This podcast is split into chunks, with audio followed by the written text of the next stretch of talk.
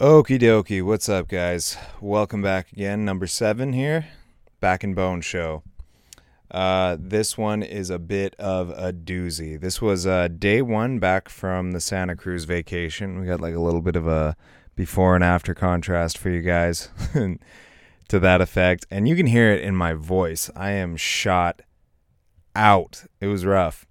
Um, so you know, uh, I think we got some good content on this one. We talked about some uh, some old Nickelodeon game shows that we wanted to be on. Uh, a good breakdown of the movie Troll Two, a classic, one of the uh, greatest worst movies of all time.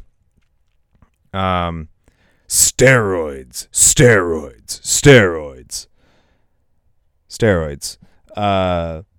Plus and minuses involved with uh, testosterone replacement therapy and what the new USADA rules really, uh, how that really affects the careers of people, good and bad. But uh, tune in, take it slow, take it easy, and enjoy the show.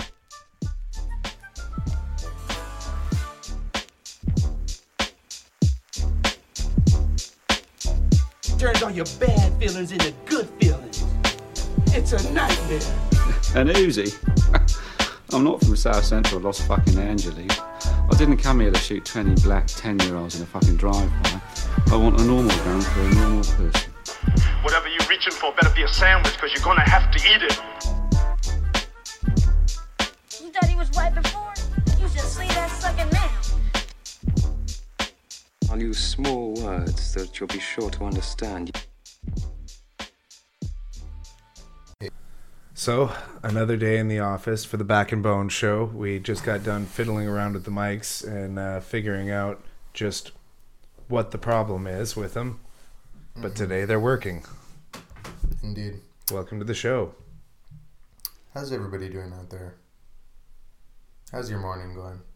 We're here in the morning. Well, it's morning for us. I don't know what it is for you. You could be listening to this any time of day. It might we might be a little low energy today, but we're gonna try to pump the volume up for you guys. Oh yeah, yeah. I just got uh just got back from a big family vacation in uh, Santa Cruz, and for those of you who don't know my family, I'm like the tamest one. So going on a family vacation with them is like touring with a rock band or something.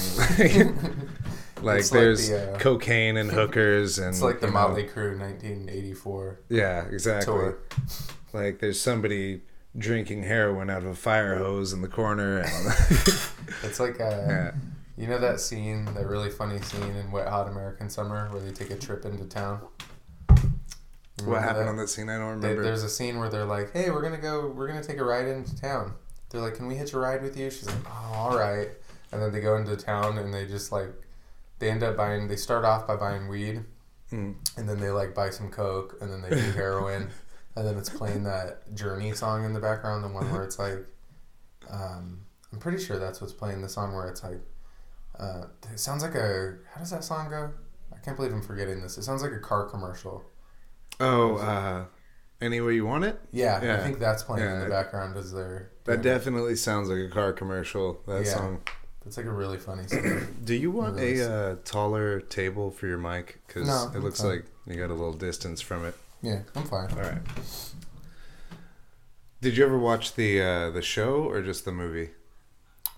Uh, I watched both shows, so Both? I've seen. Yeah, I've Yeah, seen the- them all. Yeah, when they they had the the new season come Yeah. out, like Yeah, it was great. Like it was pretty super funny. Yeah. Wet Hot American Summer. I think for well, I think back when the first one came out in two thousand one, it was very. Uh, I remember it was like panned at the time. Like critics hated Mm-hmm. it. Well, it was very edgy. It was a very like it. I I just don't think that style of humor had even like been developed Mm-hmm. yet. Like that was a new style of humor. Yeah, but everyone on it was so fucking funny. Yeah, Everybody, no, that whole show is so so so funny. Paul Rudd's character, I think, is the funniest. Yeah, me. where he's like the uh, he's like the bad boy guy. Yeah. He's like God. there's like there's one line in that movie that I love, where like he's making out with his girlfriend, and then she's like, um, she's asking him about something, and she's like, "Hey, you're you she's she's asking him like, "Hey, you're supposed to be there, right?" And he's like, "What? Whatever. Fuck you." Yeah. he it's goes, about "Hey, something totally like innocuous. She's just like, Yeah. "Aren't you gonna go take care of this?" And he's all, "Uh, "What? Fuck you, all right?" Yeah. And then he like kisses her, and he's like, "Hey JJ, save me a waffle, man." I just like, I don't know why I thought that line was so funny. yeah. Um, but yeah, even when they came back and did it for the, the TV series, it was I thought it was really funny how they had the TV series take place like ten years before. It was a prequel, but they all looked like super old. Well, yeah, they played all the same characters. They looked younger, and then they did like, but they just put like wigs and shit on them. But they all Yeah. had these like over forty bodies and stuff. Yeah, that's 'cause what I was you gonna could see say. them, and they're dressed in the tight like seventies clothes and shit. Some of them like- aged very poorly. Some of them aged really good though. Mm-hmm. The one, what's his name? The guy, he's like the main character in the show. He has longer hair. He aged really bad because he gained like a bunch of weight. Oh yeah, And I remember when I first saw it, I was like, And he he looked super old. Like his Yeah. face kind of like curled in on itself. yeah, he Like- looked like a fifty year old man. Mm-hmm. He's and he's the guy who like I think he wrote that show. He like Mm. created that whole thing. But he looked so funny. Like it made it so That's perfect what I was gonna say. It actually, looked. so the first episode in, I was like, "Oh, come on, man! You can lose some weight for the show. Like, at least try to." But then I realized I was like, "No, that's the point. Like, Yeah, it's hilarious. it's so he much looks horrible. like, he looks nothing like a teenager." like Paul Rudd looked exactly the same. Yeah, Paul Rudd just does not age. Yeah, he just looked like the same kid that he was on the movie with. Well, But, Paul um, Rudd was one of those guys who, back in the '90s, when he was starring in movies, like when he was in Clueless and Halloween, Mm-hmm. and he he looked very young for his Mm-hmm. age even then. When he was in his 20s, when he was in his 20s, he looked like a teenager. Mm-hmm. Yeah. So like he just kind of reverse ages. I feel like Right, he just keeps getting younger. he's like No matter what he does. now. So he's like 50 now, but he looks like he Yeah. could pass for like He mid could 30s. Yeah, he could pass for mid thirties for sure. Like yeah. Maybe it's just the movie makeup. I don't know. I've never seen him in person. No, I, you know, I don't think. Well, that's true. You're right. Yeah, because sometimes you'll see people in person and they don't look anything. Well, you I, to be honest, most of the time when you see someone who's on TV in person, they aren't really that special looking. Like No. there's, uh, my cousin described it when she was like, she, she saw Jennifer Lopez in person, and Yeah. she was like, she was such a tremendously beautiful person that she like fucking glowed. Like there was no way that she was not going to be a celebrity just by looking at her. Then there's like a lot of people that you run into, and you're just like, whew. Keep it in front of a camera. Keep the makeup Yeah, on, well, you do and have like, those. You do have those. Um, what do you you know Hollywood like marvels like those those there are those rare cases where yeah just exactly what you said they're like too pretty not to be a star like like a Jennifer Lopez or like Halle Berry. Mm-hmm. You know, Halle Berry is like in her fifties now. She looks great. Like she's, Yeah. you know, you do have some like she's that. just as tight as ever. John Stamos. that John just as tight as Stamos, ever. Mario Lopez, still a six pack. Yeah, on that dude. Mario Lopez, man. Speaking of aging good, yeah, Yeah. he looks fucking He, awesome. he looks exactly like he did in in the early '90s. Like, Pretty much, yeah. yeah, like he I, really I literally don't think he's aged a day, or he's got the best makeup artist in the business. No, I think it's he. I think he just ages really good. He's got Yeah. that like olive tone Well, skin, and You know what it is? Wrinkle. It's that uh, that whole Latin thing. Like, Yeah. there's something about them. Like, the the really beautiful Latin people never get old. It's like their Yeah. superpower. no, it's true. Yeah. Um, it's it's the Latin and then the lighter skinned black people. So Halle Berry, Lenny Kravitz. Mm-hmm. Lenny Kravitz, man. Kravitz. Lenny Kravitz. It's like almost sixty, I think. Yeah, he looks And exactly the same. Never guess it. I'm gonna Google. I'm gonna fact check that. Yeah. I'm pretty sure Lenny Kravitz is pushing sixty, Yeah, Lenny Kravitz is getting pretty old, but but he looks awesome. yeah, he looks great.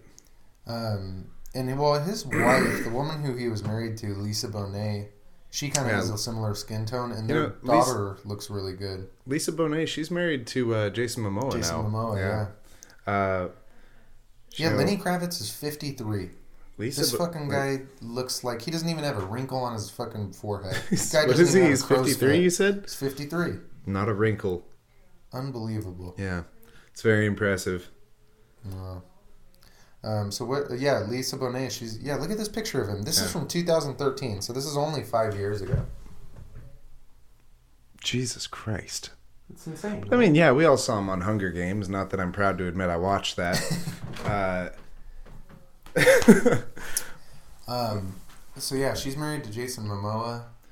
yeah, I read a little. Yeah. I, I read a little like uh, People News thing where he was just like, I knew from the first time I saw the Cosby Show that someday I'd marry Lisa Bonet. No way. That's Yeah. crazy. Can you imagine what a weird feeling that must be to uh Actually, achieve celebrity Yeah. status and be able to marry. So, like, of Yeah. course, that's what Ashton Kutcher was doing with um, yeah, with Demi Moore. with Demi Moore. Because I mean, it's not like she aged well. Yeah. No. and you know what's weird too? Well, she had a weird like resurgence because she was in that Charlie's Angels sequel, mm-hmm. and like nobody had heard from her for a while. But then she did that movie, and people were she had that bikini scene, and people were like, "Dang, Demi Moore looks really good." But then from there, it was all downhill. Mm-hmm. I, to be honest, I personally never found her attractive. Uh, Demi Moore She- just wasn't wasn't my thing. But when uh, when I see her as uh, an old woman, and people tell me how hot she is, Yeah, that's where I have a tough time. Yeah, following. she Demi Moore. I would put her in the cat. Yeah, she was never like one of my favorites, but she did look really, really good in Showgirls. But then again, she's like dancing around in a thong, and she got all like in really good What- shape for that role. What's her name though? Oh wait, no, not Showgirls. Was it Showgirls? I don't know because I never watched Showgirls. She did the but other I, stripper but movie. but I Showgirls was the one with uh, the girl from Saved by the Bell. yeah, and she was fucking DefCon four. I remember I Yeah. put something on one time, and instead of the movie that I was trying to watch, Showgirls came on, and I was like, "Who the fuck is this?" yeah, she went hard for that role. You Yeah. could tell that that was the role where she probably thought that she was going to, uh, you know, that was going to be it like her breakout Well, role. role. yeah, she was going to get an Oscar maybe. It should have been just based on looks alone. It doesn't matter what shitty movie she was doing. Like she should have gotten that. Like that movie was big enough to get her mass attention. Yeah. And she's one of those people who is just everything else aside. She's just good looking enough to be put in A-lister movies. Yeah, but that movie was. Uh, have you ever? So did you watch it all the way through? No, no, no. As I mentioned just a moment ago, I watched Oh. like the first ten minutes of it. uh, she was super hot, not hot enough to get me to watch the whole movie. Yeah, stri- uh, that that was a very silly movie. Um, Well, it was That- a, as we talked about before. It's a Paul Verhoeven movie, isn't it? Yeah. yeah. Which is, Yeah. you know, they had some hilarious scenes in that movie though. Like some of the sex scenes are so. There's a scene where she bangs. it's like super awkward, right? There's like a Yeah. really awkward sex scene. There's a like- scene where she like spanks Kyle MacLachlan like bare ass, I think. Mm-hmm. There's also a scene where like they're boning in the pool, and There's she's a scene literally where she fights. Arnold Schwarzenegger in the living room. no, Here, uh, oh, so it was a strip tease that Demi Okay. Moore was in, and um, pulled up some photos here. Um, if you've never seen strip tease, she looked great in strip tease. If you guys haven't seen strip tease, guys, don't watch the whole movie. Just go online and watch a pirated uh, compilation of all the nude scenes. That's Or what I just would recommend. look up the nude, or just look up the nude pictures. You can really get the gist of it. Uh, the, Yeah. the, the photos are good too, but uh, the videos are also great. I'd go with some videos as well. Uh, her boob, look, her boobs look really great. Uh, she, her body looks very tight and everything. I particularly just don't like her face. She just has this weird, like, scrunched up, like, wrongly shaped face to me. I don't know what it is about it, but I guess she grew up. I remember like um, I don't know where I heard this or saw this, but I heard that she grew up like really really poor, like in a trailer park or something. Mhm. And she just like uh, scratched and clawed her, her way face out of it. never, never, never got itself corrected from the hard life. Basically, what I'm trying to say is, if you grow up in a trailer park, your face is gonna be ruined. she was never able to correct the damage growing up in a trailer park did to her face. Yes. Um, Um, well, uh, enough about Demi Moore. Yeah. Let's talk about uh, one. You know what I wanted to talk about was one of the uh, suggested topics that we had from our uh, from our um, listeners, Mhm. and I don't, I don't even remember who suggested it, but it was like which uh, children's game show. The uh, Nickelodeon game shows. yeah, I've been show. I've been meaning to talk about this one for a couple podcasts now. Um, now my given was always uh, the one I like to watch the most was always uh, Legends of the Hidden Temple. Yeah, I thought it was just really cool. I was like, none of those things look super hard. I'm pretty sure I could handle all these all these stunts, but I also like the idea of playing in a uh, in a um, what's it called in like an Indiana Jones style world for a little bit. Legends of the Hidden Temple was a really smart show because they were able to combine like the action element with the fantasy element. Um, Which for a bunch of kids to watch, it was very like very exciting. yeah, yeah, because even for somebody like like whether you were into like sports and stuff like that, which I wasn't as a kid, or you were into Same action here, adventure yeah. stuff, you could they were gonna hook you in.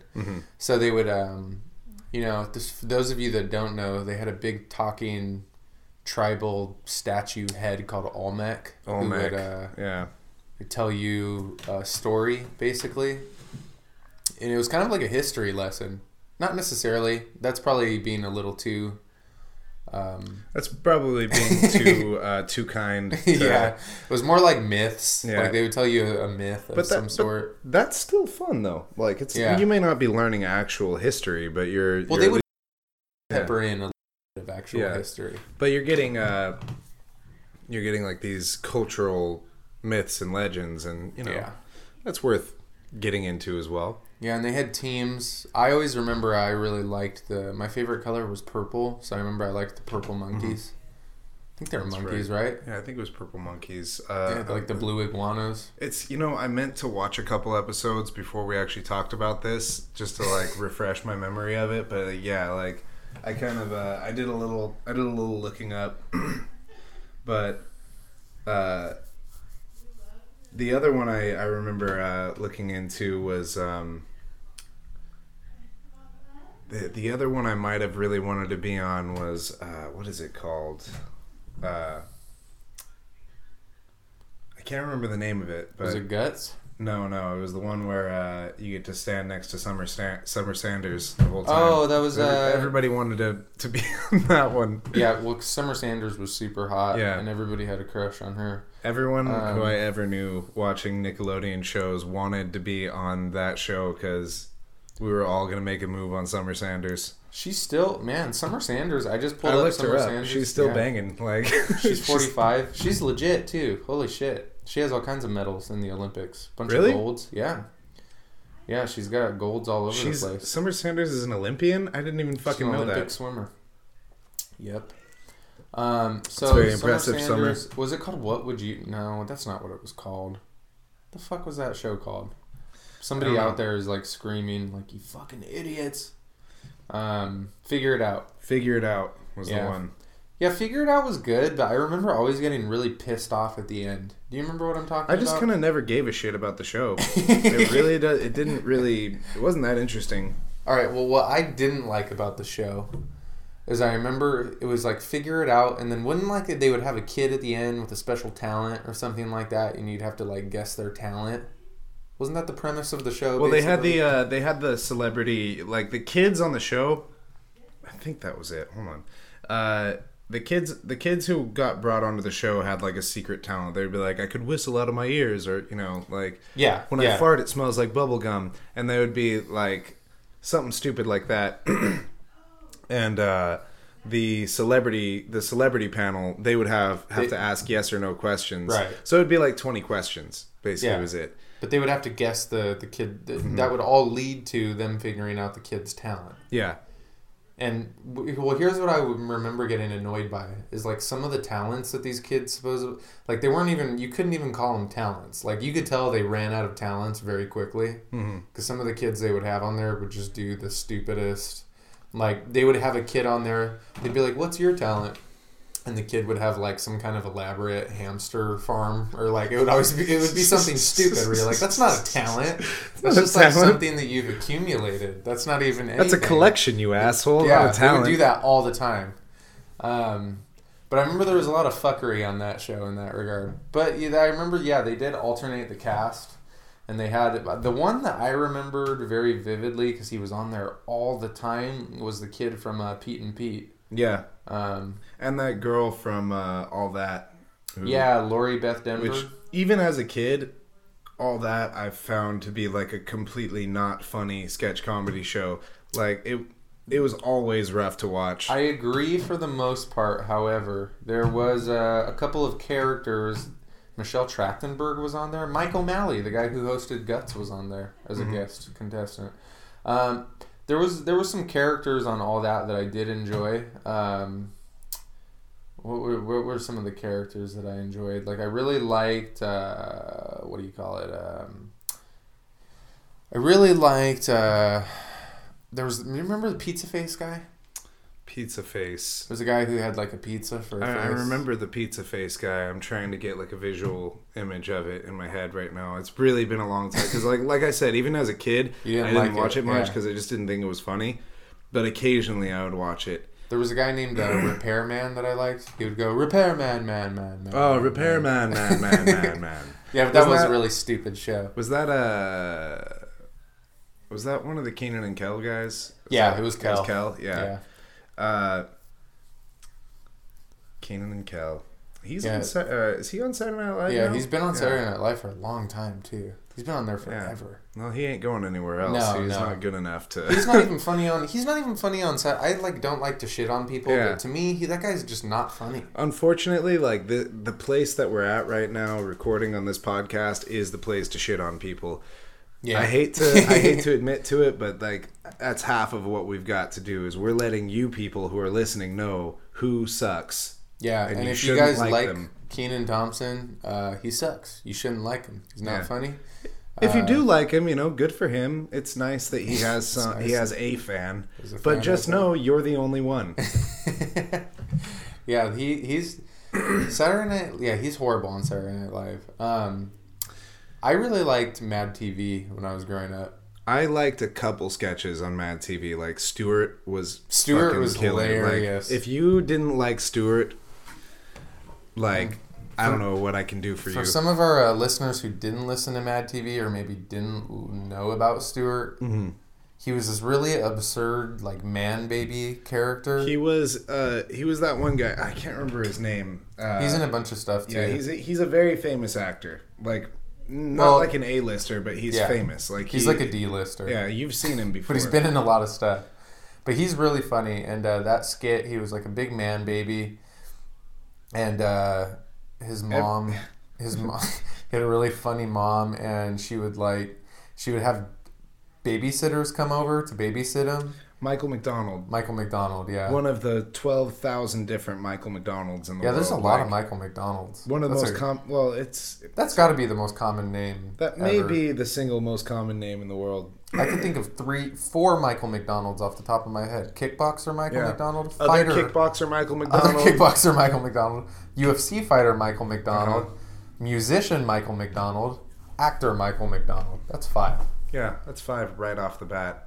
Mm. I'm proud of you, Matt. That was really good. That was good. um, and it's not like you have to really remember really specific details about them. It's, the name is already there. They're all Michael McDonald's. yeah, yeah. Well, yeah. Stuart was funny. Um, there was a. Do you remember there was a Artie Lange character called My Black Mama?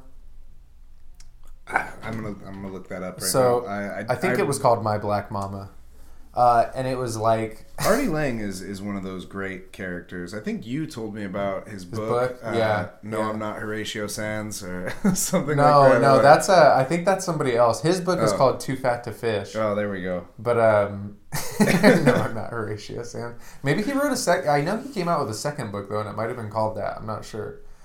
Um, but yeah, I think it was called My Black Mama, and like the the basically the premise of the skit was that uh, was that like he somehow, I think he hit an old black woman with his car by accident. It's uh, the guy from the Seven Up commercials is on it with him. Yeah. So like he hit an old black woman with his car, and then her soul escaped into his body as a oh, mid thirties white fat man. And I- like yeah. he, he would repeat all these like it would probably be considered racist today. it would be it- yeah, it would be. He's wearing like traditional African like yeah. you know like like the the dress style kind of like Yeah. uh, overcoat things. Like, Yeah. He'd go, I'm gonna break my foot off in your ass. He'd go, go down to the store and get me some tuna fish. Or a can of tuna. He would say, "Get me a can Get of me a tuna." can of tuna. He told a really funny story when I was. That was one thing that was really funny about reading his book is he would tell these. He's like a lifelong uh, drug addict. Uh huh. That's like filming- his favorite thing to Yeah, do is drugs. drugs. And when he was filming Mad TV, he was ma- mainly a cocaine addict. So he told all these really What a surprise! shocker. that cocaine is the drug of choice when you're filming Mad TV. he told all these really funny stories in his book about um, these crazy things that he would do uh, while he was addicted to coca- cocaine. And uh, one of the ones was he had a character named uh, it was a, a skit called Babe Watch, and it was where he would dress like he would wear a pig snout, a prosthetic pig snout, and it was him running down the beach as like a Baywatch character. But he's just, he's a man, half man, half pig. Babe watch. So it's a completely absurd premise. And he told Well, this like really Babe fun- the pig, you know. yeah. So he tells this really funny story about how when he was addicted to coke, he uh, he one time forgot to get his coke before he was filming the skit. So he Oh, shows no. up to the skit and they put his prosthetic on. Okay, he has a pig prosthetic over his nose. So uh, It's really hard to do cocaine. how are you gonna do coke? covered up. So he goes to pick up his coke while he's wearing the pig prosthetic, and he said his dealer is just like looking at him like he's crazy. He doesn't even have time to explain to him why he's wearing it. And then he said he was so hard up for coke that he ended up poking nostrils into the pig prosthetic so he could still snort coke, snort coke through his pig prosthetic. Uh, which I just thought was like such a hilarious story that you were that you that badly needed to get high. That's amazing. And I'm pretty sure he said, I might be misquoting this, but I'm pretty sure he said in the book that he was doing this as he was driving. So he he's said doing that, it while he's driving. So he said that people probably thought he looked insane. The guy wearing a pig prosthetic, shirtless, snorting coke as he's driving his car So- in LA. everybody out there listening, there's an episode of Babe Watch you can watch where he has holes in his in his prosthetic nose that you can look up, and you know that's the one that he, that he, that he did the, that he through. was that he was snorting coke through his mask, his, prosthetics. prosthetic nose. Yeah, Yes. Yeah, Mad TV. There was this other one that I remember really vividly. It was called uh, Sex Toy Story. okay. So it was like Toy Story, but the idea was they were all sex toys. So Buzz Lightyear was a brand new, shiny dildo. Buzz Light. Yeah, Buzz Lightyear. Like, yeah, I get and then Woody, I Woody, see what you did there. Woody was like a sex cowboy, so he was wearing like assless chaps and leather, and uh, it was a really funny skit. And then like all the sex toys, like when Buzz Lightyear comes, um, and whoever the character is is using him to pleasure herself, all the other sex toys are getting all jealous, and she has like a toy chest of sex toys, and it's just a really. That's a funny one too. If you guys get a chance, watch Sex Toy Story.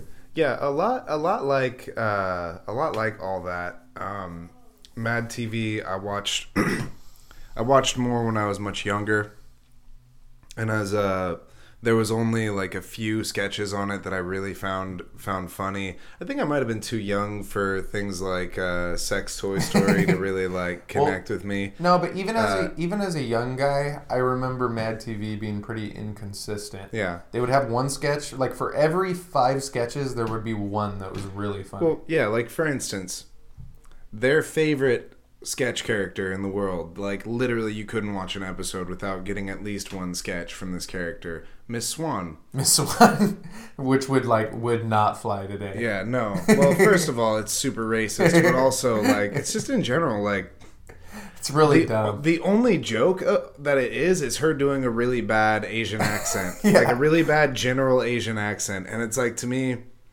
It's a very that- obvious. Joke. yeah, exactly. There's It's no like real wit to it. Yeah, if you think that's funny, that's great. Will- Apparently, a lot of people did. Like, I still get people like I'll hear people that in conversation do like Miss Swan references, and I'm just like, oh, It's unbelievable that all Like- these years later, Yeah, people like still remember Miss Swan. people still remember Miss Swan, still think it was funny, and personally, like, I don't know. I I have like a a thing about like a a style of humor that I just don't appreciate is just uh bad accents. Yeah. Like I'm impressed by people who can do accents really well. I actually am very impressed by that. I'm very impressed by like um by like imitational comedians and stuff. Like I think being able to conform your vocal cords to actually be similar to something else can be really funny and it can be really impressive. But just doing a really bad version of that is like nails on a chalkboard to me. It's Yeah. just like not funny and I don't I don't get into that. Or it instantaneously comes off as like that person is trying too hard if it's not Yeah. good, you know. Right, It's right.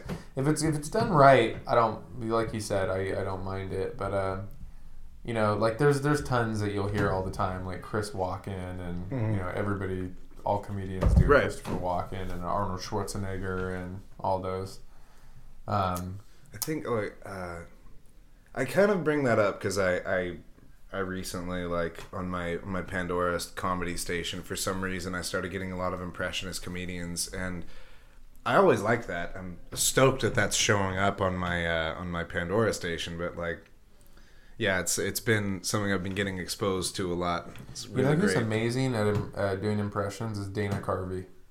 He was on Howard Stern recently, Mm-hmm. and Howard Stern, like, he would just like, he would go through and he would just run through Fucking church lady. ten different, ten different ones back to back, and it was like amazing, and they're all really, really good. Isn't uh isn't Matt Damon super good at impressions too? Like I think Matt Damon's like crazy good at impressions. I, I was I- not, I wasn't aware of that. no, I I haven't seen him do it. I heard third person that Matt Damon is fucking super good at impressions. I need to check that out before I really give you guys any any solid opinion there. Man, Damon. uh, there's this guy, super not famous guy, um James Adomian that I, I've been listening to. His comedy is super funny, but like he does all kinds of uh, all kinds of different people. Let me see, like he does uh, the old guy on uh, Virgil on Tombstone. What's his name? Uh, Virgil, You know what's funny? I've never watched Tombstone. that is a silly thing. I know. You know how many times I've heard that from people? Um, yeah, I've never seen Tombstone. It is Sam Elliott. So, oh, Sam Elliott. Yeah, he does. He does. He does. Uh, he does a Sam Elliott impression. He's like talking about how he wants Sam Elliott to do a commercial for something that isn't necessarily super overtly masculine. He's doing like beef. It's what's for dinner tonight. For those of you that don't know, Sam Elliott is uh, he's from uh, he was in The Big Lebowski. He played the um, the cowboy. He was also in Roadhouse. You remember Roadhouse? Dude, Patrick he, Swayze. he was. Uh, what's his name? He was like his mentor. He's all. He's all. We need the best. He's all. I'm not the best. Whoever Sam Elliott's character is is the best. Played Wade Garrett in Roadhouse. Garrett. He says Garrett's the best. So Wade Garrett and then Patrick Swayze. What is Patrick Swayze's name in that movie? Oh, James Dalton.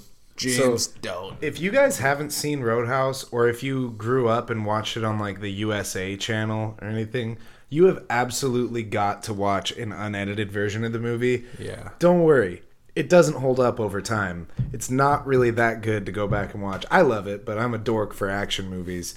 Yeah. But the the one scene, you know what I'm talking about, right? hospital scene? No, the scene where he's fighting that guy in the woods. Oh, he like, up in the water and stuff. Yeah, they're out by the water, and he's fighting this guy who works for. Um, he's fighting this guy who who works for like the villain, who's just like a rich guy. He's like a car dealership, owns like a car dealership or something. Like, Yeah. he's like.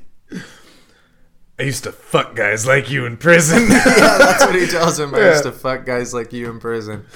Yeah, that- Probably the funniest line, and he says it with absolute seriousness. Like you've got to see this guy. oh yeah, no, it. you could tell that uh, when they made that movie, the director or whoever, the writer, they thought like, that "That's line a was going hard line." it, and they did not realize it was not going to sound how they anticipated at all.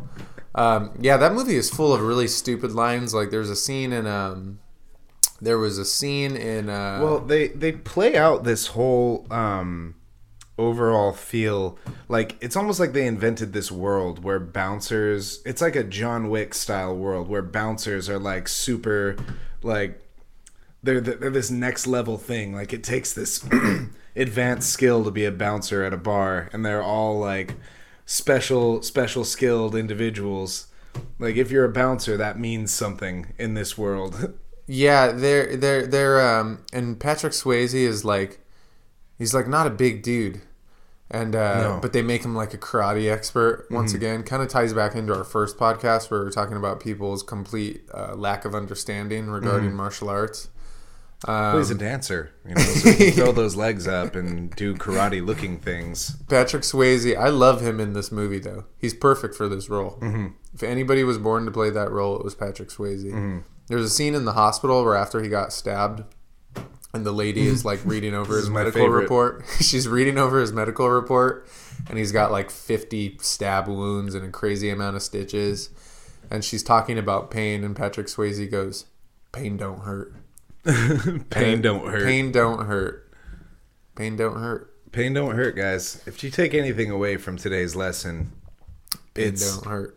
I used to fuck guys like you in prison, and pain, Pain don't, hurt. yeah, it's a you know Roadhouse kind of became a cult classic over time because uh, I remember first watching that movie when I was like twelve. Well, I think And- it, it got a big resurgence from uh, from Family Guy.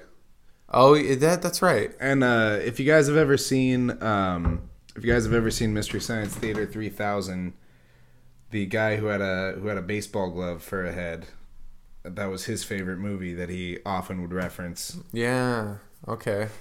Yeah, they even have it here on the Wikipedia. You know, they were supposed to remake it in 2015 um, with Ronda Rousey. God, that would have been a horrible idea. Oh no! Yeah, I, I remember hearing about that. That would been a, the that would have been the worst. yeah. The, the, the, well, you know what I wanted to get back to though. So, if we were to go on a uh, Crow Crow T Robot, his favorite movie. Crow T robot. um, what what I wanted to get back to. So, um, when we were talking about the uh, the game shows, we were talking about Legends of the Hidden Temple. Mhm. The other one I wanted to talk about was Guts, because uh, Guts was like I watched an episode of it last night.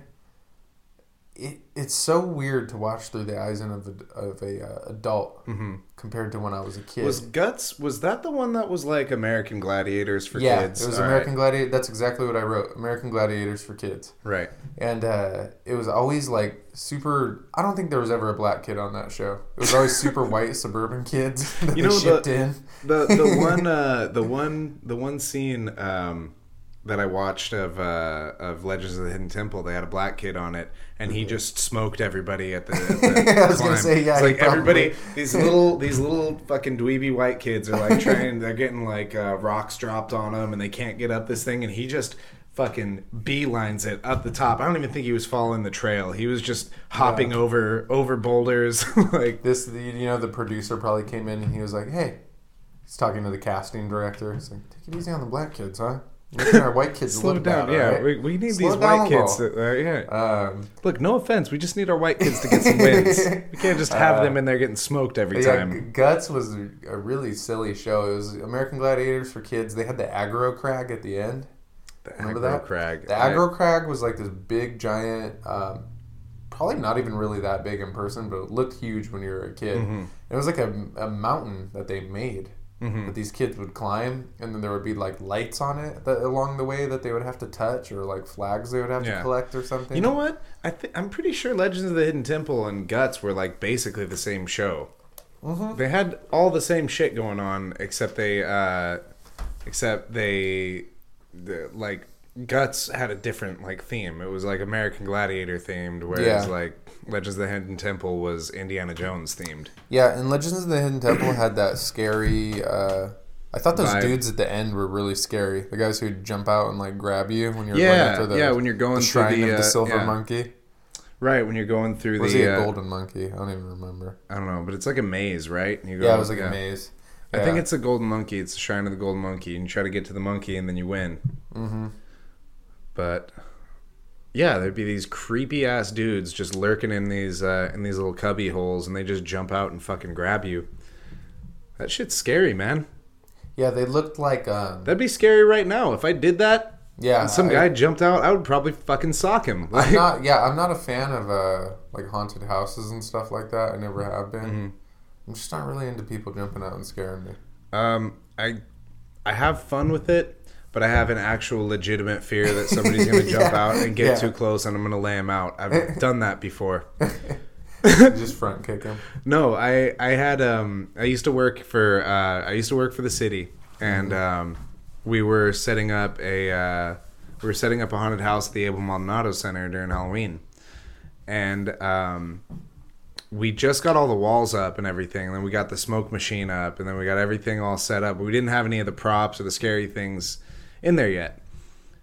So I, I had to go on my lunch break. So I go on my lunch break, I come back, and then um, this girl who works there, she's like, "Oh, Keith, I want to show you this thing that we we already got. We just got ready." And I'm like, "Okay." And I go follow her, and she starts kind of like running. So she's trying to get me to follow her fast, you know. So I'm like, I can tell, like I'm being set up for something. And then she like turns a corner and disappears. And this guy, I think it was Julio, Julio comes running out with like a. Julio comes running out with a fucking like mask on, and uh, he got me off guard. He got me. He scared me. I like I did. I wasn't expecting it right then, you know. And I took a step back and I hit him in the face with an open palm and I fucking laid him out. So you just so did you just like so did he like fall over and Yeah. everything? Yeah. I was like, oh shit. Was Julio like, oh dude?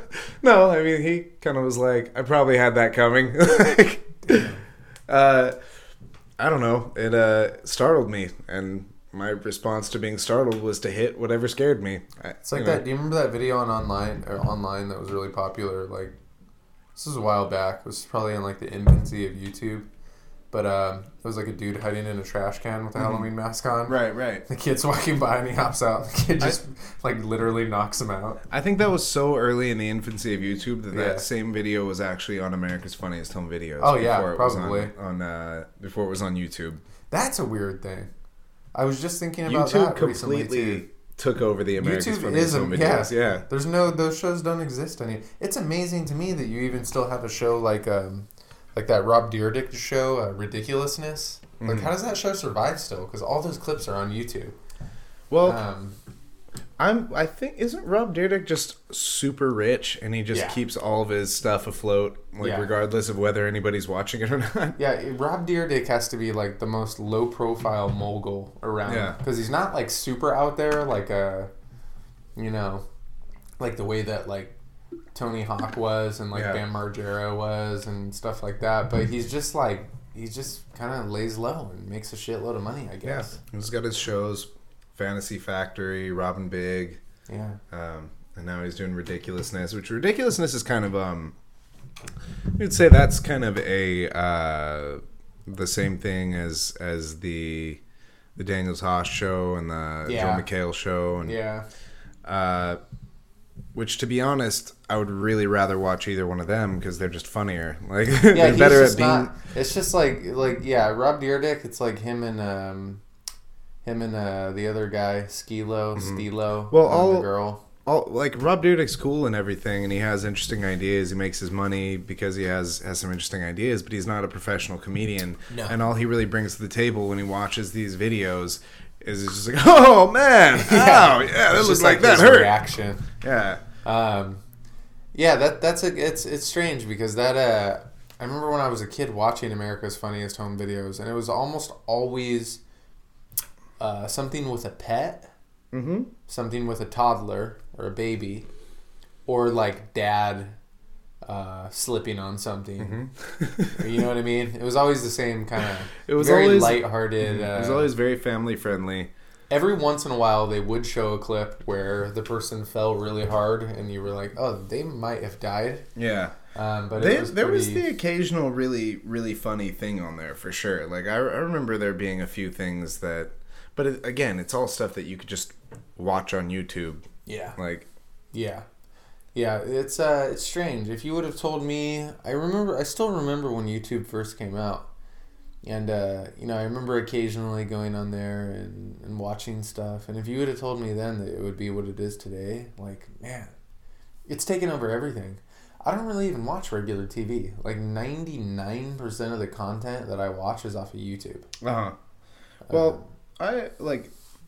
I'm I'm more of a movie person. If you guys haven't gathered that from the stuff we talk about on here, but yeah, I, I watch everything online. I really rarely watch anything on on TV because TV is so uh, controlling of. Well, yeah, I can't what- sit through a fucking commercial anymore. Like Yeah. you, yeah. If I gotta sit through a my my attention span now If I got to sit through a commercial for three minutes, you've pretty much lost me. I've moved on. Uh-huh. Um, by then, I'm on my phone. I'm Mm-hmm. reading something else. I'm doing something else. I'm in another world. Yeah, so commercials are basically. Uh, I don't have time for commercials at this point. At this point in my life, I don't have time for your advertisements to tell me what I can and can't watch. Yeah. Um, no, I yeah, I, I don't I don't dig on commercials either. Um, I did watch this thing. Um, I was on a I was on a Fire Stick and I saw like there's this live TV app and I started looking through it and I was like, wow, that's really interesting. You know, it's literally just like a cable package, but it's this free live TV thing. And I put a channel on, and immediately before like the movie Troll Two started, there was a there was a Total Gym commercial on, and I was just like, "That's fucking it, man!" And I just turned it off, and I went back to Netflix. We had a fair, we had a pretty funny moment here, guys. If only Keith's chair just broke, uh, and it was like out of a movie. Literally, the legs just completely disintegrated underneath him. I think I think the legs grew some new actual attachments too. This that doesn't make any sense what I'm looking at here. That actually wasn't bad. That could have been a lot worse because he's sitting and he's got the microphone right in front of him with like a cup of hot coffee, his laptop, and uh, nothing broke. I mean, well, except for the chair. But uh, you know, That everything about that situation could have been much worse. yeah, that was pretty mellow. Um, so what we were talking about? We were saying, oh yeah, Troll Two. Did we ever talk about Troll Two on any of the other podcasts? No, we haven't. You know what? That's a great one, and that came up really organically. Yeah. Troll 2, uh, for those of you that haven't seen it, it's widely recognized as probably, well, this, Troll 2 and The Disaster Well, Artist. Or it- not The Disaster yeah. Artist, um, fucking, It- it wh- is, what's it called? Uh, the the, guy, the guy, the room, the room. Those from- are considered yeah. the two, like, the creme de la creme as far as great bad movies. Right. Uh, as far as um, not just the badness of the movie, but particularly how bad the acting is. Yeah. Like Troll Two. Uh, what is that famous famous line where the guy they're like, he's like, "Oh no, they're eating her, and then they're gonna, eat, me." Oh my god. Oh my god. Uh, there's another line that the guy has in there that the dad has something about. Um, I'll have to look this up, guys. Um, but yeah, if you haven't seen Troll Two, uh, it's a it's not for everybody. It's a very particular sense of humor. It's not for Um, most people. No, no, and they actually did. Now the ironic thing about it is, uh, well, the kid who was in Troll Two ended up doing a legitimately very very good documentary about it, and it's Really? called yeah, and it's called the uh, I think it's called the greatest worst movie ever made, something like that. Um, but I remember I saw it a few years ago, and uh, it uh, it was called the best worst movie, best worst movie. Um, yeah, I'm gonna have to watch that later. it's really, really good, and they give you a whole history of it. Talks about how the guy who directed Troll Two, um, his name is Claudio Fragasso, and he is a uh, With an Italian. Italian name like that, you'd really think he was gonna make a really classy horror movie. Well, like that's what he Dario thought he was- you know, like Yeah, yeah. Well, that's what he thought he was making. He thought this guy. When you watch this documentary, it becomes very clear that this dude, till this day, still takes his work very seriously. Mm-hmm. He thinks that Troll Two is a social commentary on family life, and like he he does not view Troll Two the way that actual fans of Troll Two view Troll Two. No, no, and uh, I can I can definitely see that. Uh, now, when you watch Troll Two, it is virtually impossible to see it as anything other than a like silly, silly bad movie. That's Like- all it is. Troll 2, the funny thing about Troll 2 as well is uh, it has nothing to do with Troll 1. They're completely unrelated. It's titled as a sequel to Troll, uh, but it's got nothing to do with it. even even the the monsters and everything are kind of like unrelated to the monster and troll, which is, you know, surprise, surprise, a troll.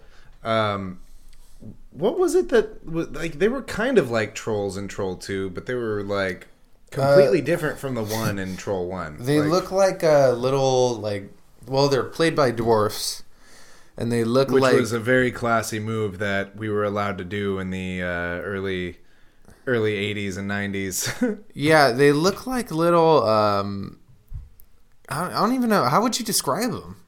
I mean, I guess they me- look like look trolls, but I don't really quick. know what a troll looks like. They, I just remember they had really Well, big a noses. a troll is a pretty generic term. They look like. I thought like, they a- looked more like little gnome, gnomes. They look like little gnomes. Um, but it's a really silly movie. Um, and they don't even call them goblins. They call them nilbogs. So it's goblin backwards. Very clever Ah, play on words there that they did. So, um, they're vaguely similar to uh, the the monster on Troll One. Uh, a lot of what's showing on here is is the monster from Troll One. As as I look at this, um, but these were like the the costume just seems a lot more cheaply constructed. To be honest, it just is. They're they're flat, hard, uh, non-movable faces. So it's like obviously a mask that they're wearing. You know, like Th- There's a really funny scene in the movie. This is what I was thinking of earlier, guys, where the father figure in the movie he tells his kid, "You can't piss on hospitality." Well, all right. So let me. All right. So here's the background. The kid is like uh, the kid is like being sucked into another reality, or he's like dreaming or something.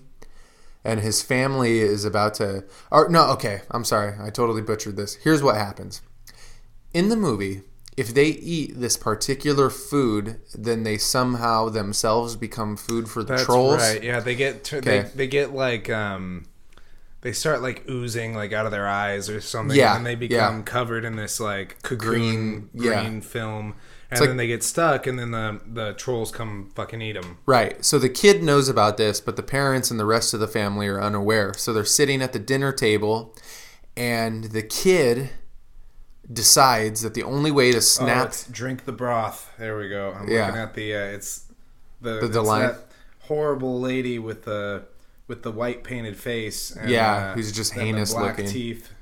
So Yeah. the the son in the movie, the kid, he decides that the only way that he can stop the rest of his family from eating this food and becoming troll food is if he stands up, pulls his dick out, and pisses on it. so that's what he does. The father quickly reprimands him, takes him upstairs, upstairs, and he says, "You can't piss on hospitality. I won't allow it." And then, he makes him eat the no. And then the father begins to tighten his belt to relieve hunger pain. But based on the context, it looks like he's going to piss on Joshua, his son. So Troll 2 is just filled with um, really odd scenes. you can't like piss this. on hospitality, but you can piss on your children. that's the message that we're trying to get. That's here. what that's what Troll Two was really trying to teach us. Yeah, so if you guys haven't seen it, check it out. Um, if, If- maybe if you might not have the patience to sit through the whole thing, but at least look up funny lines or just Yeah. funny scenes from it online. It's it's a well it's a well established enough great bad movie that uh, there's going to be compilation scenes on YouTube that'll show you all the um, all the great scenes Yeah. on Troll Two. And there's tons of them, so you guys won't have any trouble finding it. Um, Now, I I, I was kind of tripping out about Troll One. Dude, done that's that's Sonny Bono, right? Who plays like the uh, plays the the bachelor guy. He's Yeah, like, I hey think- man, you can't just move into this apartment complex with kids. I'm gonna be bringing ladies back to my room. yeah, no, I think it was Sonny Bono in that movie. Um, I fuck it's now Troll Two. I remember watching as really a really young kid. I don't even know if I really. I barely remember Troll One. Troll was Troll One. It wasn't even really a horror movie, was it? it was more like a like a fantasy movie that had some horror tones to it. Um, Troll One was a much more seriously well done movie. Still old, still outdated. Wasn't really a great movie at any point in time, but it was way better than Troll Two in in a in a serious sense. Yeah, Troll One looks like it had some. I'm looking at photos right now. It looks like it actually had some fairly legitimate puppetry. Mm-hmm. Um, Troll Two was completely amateur. Yeah, Troll Two was very just fucking throwaway. Um, I wonder who did the puppetry on Troll One. pretty much back then it was basically like Rick Baker and Tom Savini would just do everything. Tom Savini, did you know that? So do you know who Tom Savini is? I've heard the name before. He played Sex Machine in From Dusk Oh, Till Dawn, yeah. Yeah. and he always has those little bit roles. So the reason why they always put him in those little bit roles is because he's the guy who did all the special effects on From Dusk Till Dawn. He's done a bunch of movies. I think he did like Creep Show. Mhm. Um, but I didn't kind of realize a- that he did that. I mean, I pretty much just knew him as, uh, you know, I'd, I'd seen the name multiple times. He's I- like I- he's like the most prolific, um, most prolific kind of horror movie special effects guy, pretty much ever. I think because he's done everything from from Dusk Till Dawn, um, Dawn of the Dead. Um, he's he's been around since forever. Uh, The Lost. Well, wait, did he do the original Lost Boys? No, that was the sequel. Scratch that. But he's done a shitload of movies. not the original Lost Boys. He did Creep Show two, Creep Show one. He uh he's got a pretty interesting story because um he uh he was in Vietnam and they said that when he came back from Vietnam he kind of used that as because he did see a lot of I think he was like a medic in Vietnam and they said that he saw a lot of uh, gruesome injuries while he was Yeah. over there so when he came back he kind of used that as a you know that was he was able to use that to Sort of uh, artistic inspiration drawn from real life violence. Yeah. Well, I mean, you know, everything you're kind of mentioning, it definitely has uh, all, all the all the works that he's done. They all have pretty distinct uh, violent aspects to them. Here's what it says here. Uh, he was a, uh combat photographer in Vietnam. He saw firsthand saw gruesome carnage, for which he later, um, you know, simulated on screen. So pretty interesting there. Mm-hmm. He made his debut. Oh no, that's a directing credit. Um, yeah, if you guys don't know Tom Savini, check him out. He's done a lot of work. Um, so how about let's uh, switch gears a little bit here. We're talking about the fights before here, and I sh- Yeah. I showed uh I showed Keith. Uh, if you guys haven't seen the Lyoto Machida front kick to Vitor Belfort's face, it's like looking in a mirror. Yeah. It's pretty crazy. It's like putting the fight with uh, Anderson Silva and Vitor in front of a mirror and then watching the mirror. Yeah, and what's crazy too, Machida might now be the only guy to ever land two front kicks to the face to finish a fight that way. Because he finished 'Cause he Randy finished. Randy like that, He yeah. finished. You know, that's what's crazy too is he finished two legendary high level fighters with a front kick to the face.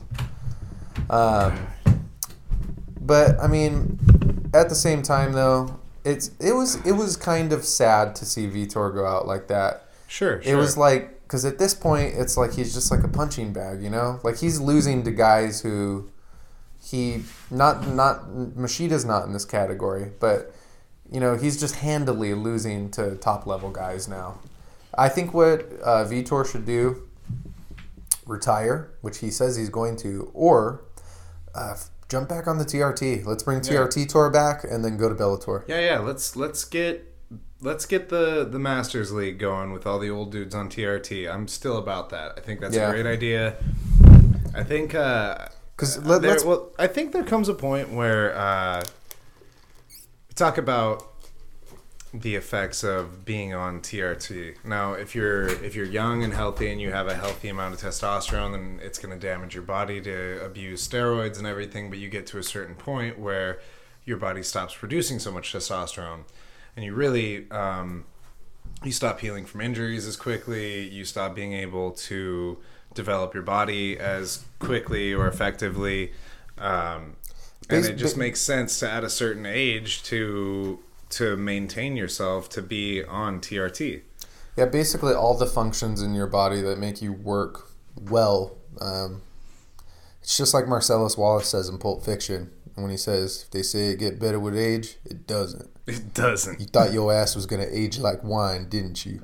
And it's fucking so true because uh, nothing Right. uh, gets better with age. Your body is a is a organic vessel that will deteriorate with time.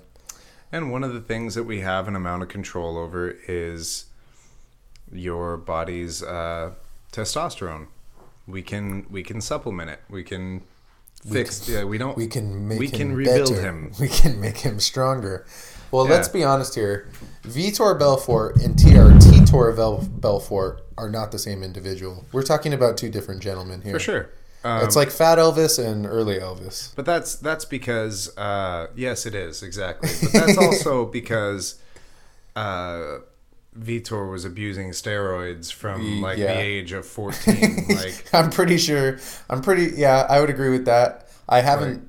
You know, when Vitor Belfort came to the UFC, and and most of you, like a lot of you who are listening to this, you might not have been watching UFC as long as me and Keith have, but I remember uh, around the time when VR when TR, uh, TRT when Vitor Belfort debuted. When he, he was he was eighteen when he had his first. Um, Yeah, uh, I used to have an old VHS tape of his debut that uh, was recorded off of pay per view. He was like a heavyweight, wasn't he? He was a heavyweight. He, had- he was a heavyweight. He had perfectly circular basketball shoulders. His and traps, were like fucking mounds. The guy was huge. I'm pretty And- sure he had 64 inch biceps. Yeah, Like, and he- uh, he and so here's what's funny though. When he made his debut, uh, Tank Abbott was one of the commentators, and um, the the guy who was commentating with Tank was like, "Oh man, that was a pretty impressive debut, wouldn't you say, Tank?" And Tank was like. Yeah, I don't know. I mean, it was all right, but it looked a little sloppy. And Tank Abbott, you could tell, is just like, God damn it, I'm gonna have to fucking have to fight, this fight this guy. guy." He's gonna destroy me.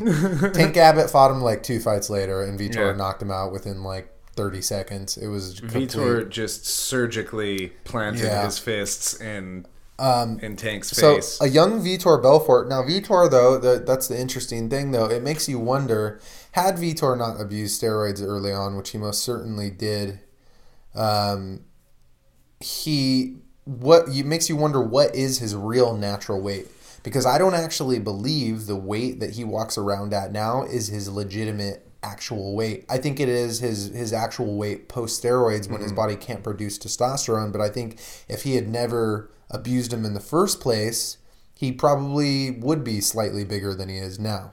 I, I, I'm more so than just his his natural weight. Um, Because he looks deflated now. yeah. He looks like a 170 now.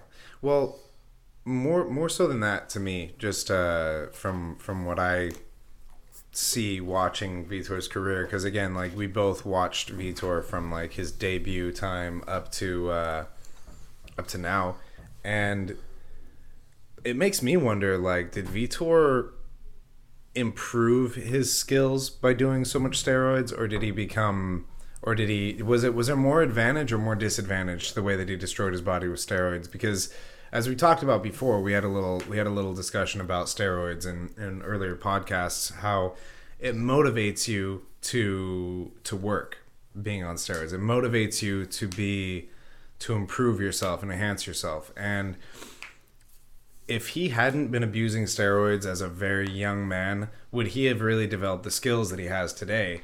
Yeah. In that time, would he really have? Uh, and and would he have put together the career that he's put together in in up to Yeah, date? the, the yeah, of course, those are legitimate questions because uh, now there are some things that Vitor has that you can't get from steroids. Obviously, Sure. that explosiveness that he has in those first three minutes of the fight, you can't teach that. You know, Mm-hmm. Right. you can't. You some people have it or some people don't. Sure. you can get you can improve upon it, but the people that naturally have it just naturally have it. That's one thing. But uh, like you said, is if if he wasn't if he hadn't been doing what he was doing and if he wasn't motivated to wake up in the morning and go acquire those skills or um, sharpen those skills then would he have just like keith said would have they have, have been accumulated over time it's hard to say you know that's that's that's kind of the the sad thing about uh, v, to me uh, v, Vitor Belfort's career is because he's just fucked up so many times in regards to the drug testing that Yeah. it's it overshadows the great things that he's done. It just leaves room for so much speculation that it's difficult to really quantify how much you can attribute his successes to his skill as opposed to you know because uh the, the drop off between him being on TR, TRT and not being on TRT was just so massive. Right. oh, And it's a bummer too because I loved that streak that he had where he was TRT tour was awesome. Yeah, uh, was- that was a super scary fucking fighter. Yeah. Um, and uh, he went on a hot streak, and he had this whole career resurgence in his late thirties. And then USADA came in, cracked the whip, and man, they shut his career down. Well, I think the biggest thing about it was um, that it's really hard to prevent abuse of TRT. Like, sure, it's Yeah. doctor regulated and everything, but then look at Vitor. He was juiced up to the gills on TRT. He wasn't.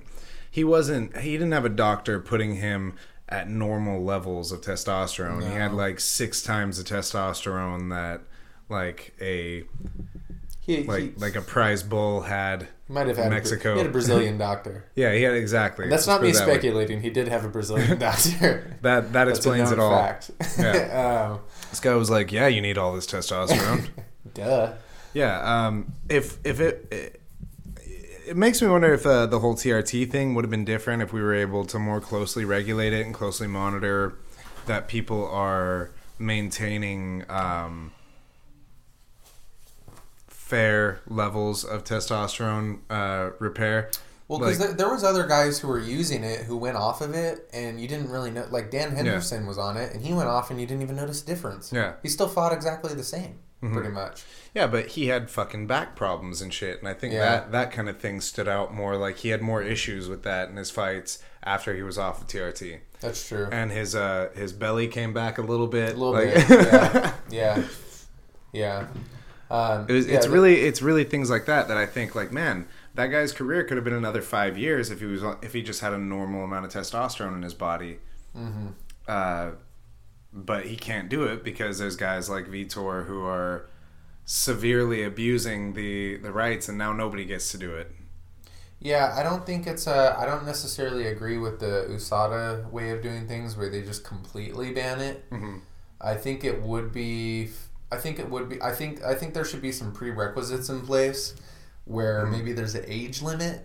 So maybe after a certain age, you're allowed to take it. Well, I think or Oh, well, yeah, but but I- you know what? There, okay, so here's a good example. I remember one time um, Dennis Hallman was on uh, the uh, MMA Insider show, and he was talking to Bas Rutten about it. This was like probably like five or six years ago. Fucking Dennis Hallman, the Dennis guy who Hallman. got the guy who got professional wrestling shorts banned from Yeah, from because his nutsack literally fell out of his shorts. His balls fell out of his shorts. That his. was such a funny fight because Dennis Hallman comes out in those tiny little bikini shorts where his ball sack almost hangs out. And Dana White is just like, and then he "No." fought he fought uh what the fuck Brian Ebersole and Brian Yeah. Ebersole had a T shaved onto his chest. So it just looked like a complete freak show of a yeah, fight. so And, uh, ridiculous. Dana White was pissed. He was like, Yeah. "That's fucking disgusting. Nobody wants to see that. You guys want to see that?" Like he was so fucking mad. Dana White had so much shit to talk Uh, about Dennis Hallman for that fight. But anyways, Yeah, Dennis. Hallman was on. Uh, he was on MMA Insider, and he was he got into a little bit of an argument with Bas Inside Rutten about MMA? it. Inside MMA. Hmm. He got into a little argument with Bas Rutten about it because he Bas Rutten was saying, "I don't think you should take anything, no matter what." If you get to the point where you he's Bas Rutten has always believed that it's for what he perceives to be mentally weak fighters to do that. Um, people who lack the skills so need to compensate for that and and take uh, substances. Um, Dennis Hallman was saying though, Dennis Hallman went into a history of how apparently he has a from the time he was a little kid, he was testosterone deficient and he had trouble developing muscle and he was telling this whole long story. And he was like, "Okay, so in that case, Bas, is it is it a matter of having a weak mind or having a weak body?" Because I can tell you in my case it was having a weak body because I've been dealing with this my whole life. And then he brought up the Bigfoot Silva uh, example where he does have a legitimate pituitary gland issue Mm-hmm. or something like that where he can't uh, he can't produce uh, Right. testosterone. Um, so I mean there are examples where it, sh- it should be allowed. It shouldn't. Well- be banned across the board, is what I would To- say. to me, um, But it's it's it's too uh, it's too it's too subjective. It shouldn't be across the board. Well, yeah. To me, it's it's really simple. I think like we're talking about a a medical problem, a medical deficiency. We're talking about something that like, for instance, let's let's use the Bas Rutten example. I'm a huge Bas Rutten fan. I'm not like calling him out or talking shit or anything, but he went to Panama to get stem cells because his arm was uh, his- his, arm was was atrophying because he had a a nerve a nerve issue Right. with it.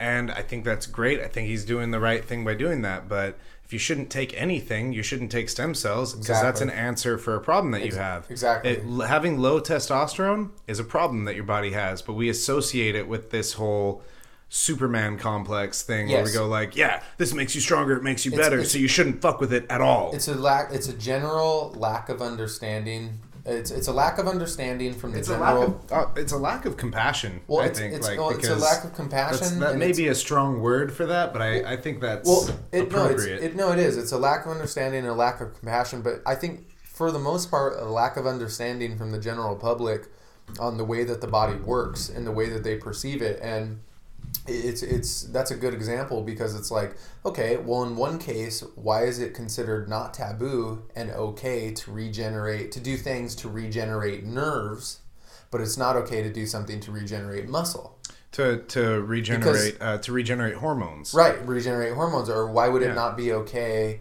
um, you know if, if a fighter if a fighter has been has got cte and they've been hit in the head a bunch of times and they're doing um, there's a good, well, your brain is just supposed to stop working. That's Right, what right. that's Well, that's the- how that's supposed to Well, be. and there's a good example of that. Like, there's this wrestler, Daniel Bryan, who they, they forced him to retire like two years ago. Vince McMahon did because he had so many concussions. So he did like tirelessly for like two years. He did all these therapies, all these different things to prove that his his uh, mental cognition and capabilities were still there. And he was actually able to increase it over time using all these new cutting edge therapies right. what people don't realize is that all these things go hand in hand. Okay, if my nerves aren't functioning properly, um, then my muscles aren't going to function properly. So, thereby enhancing my nerves through the treatment of stem cells, my muscles are going to function better.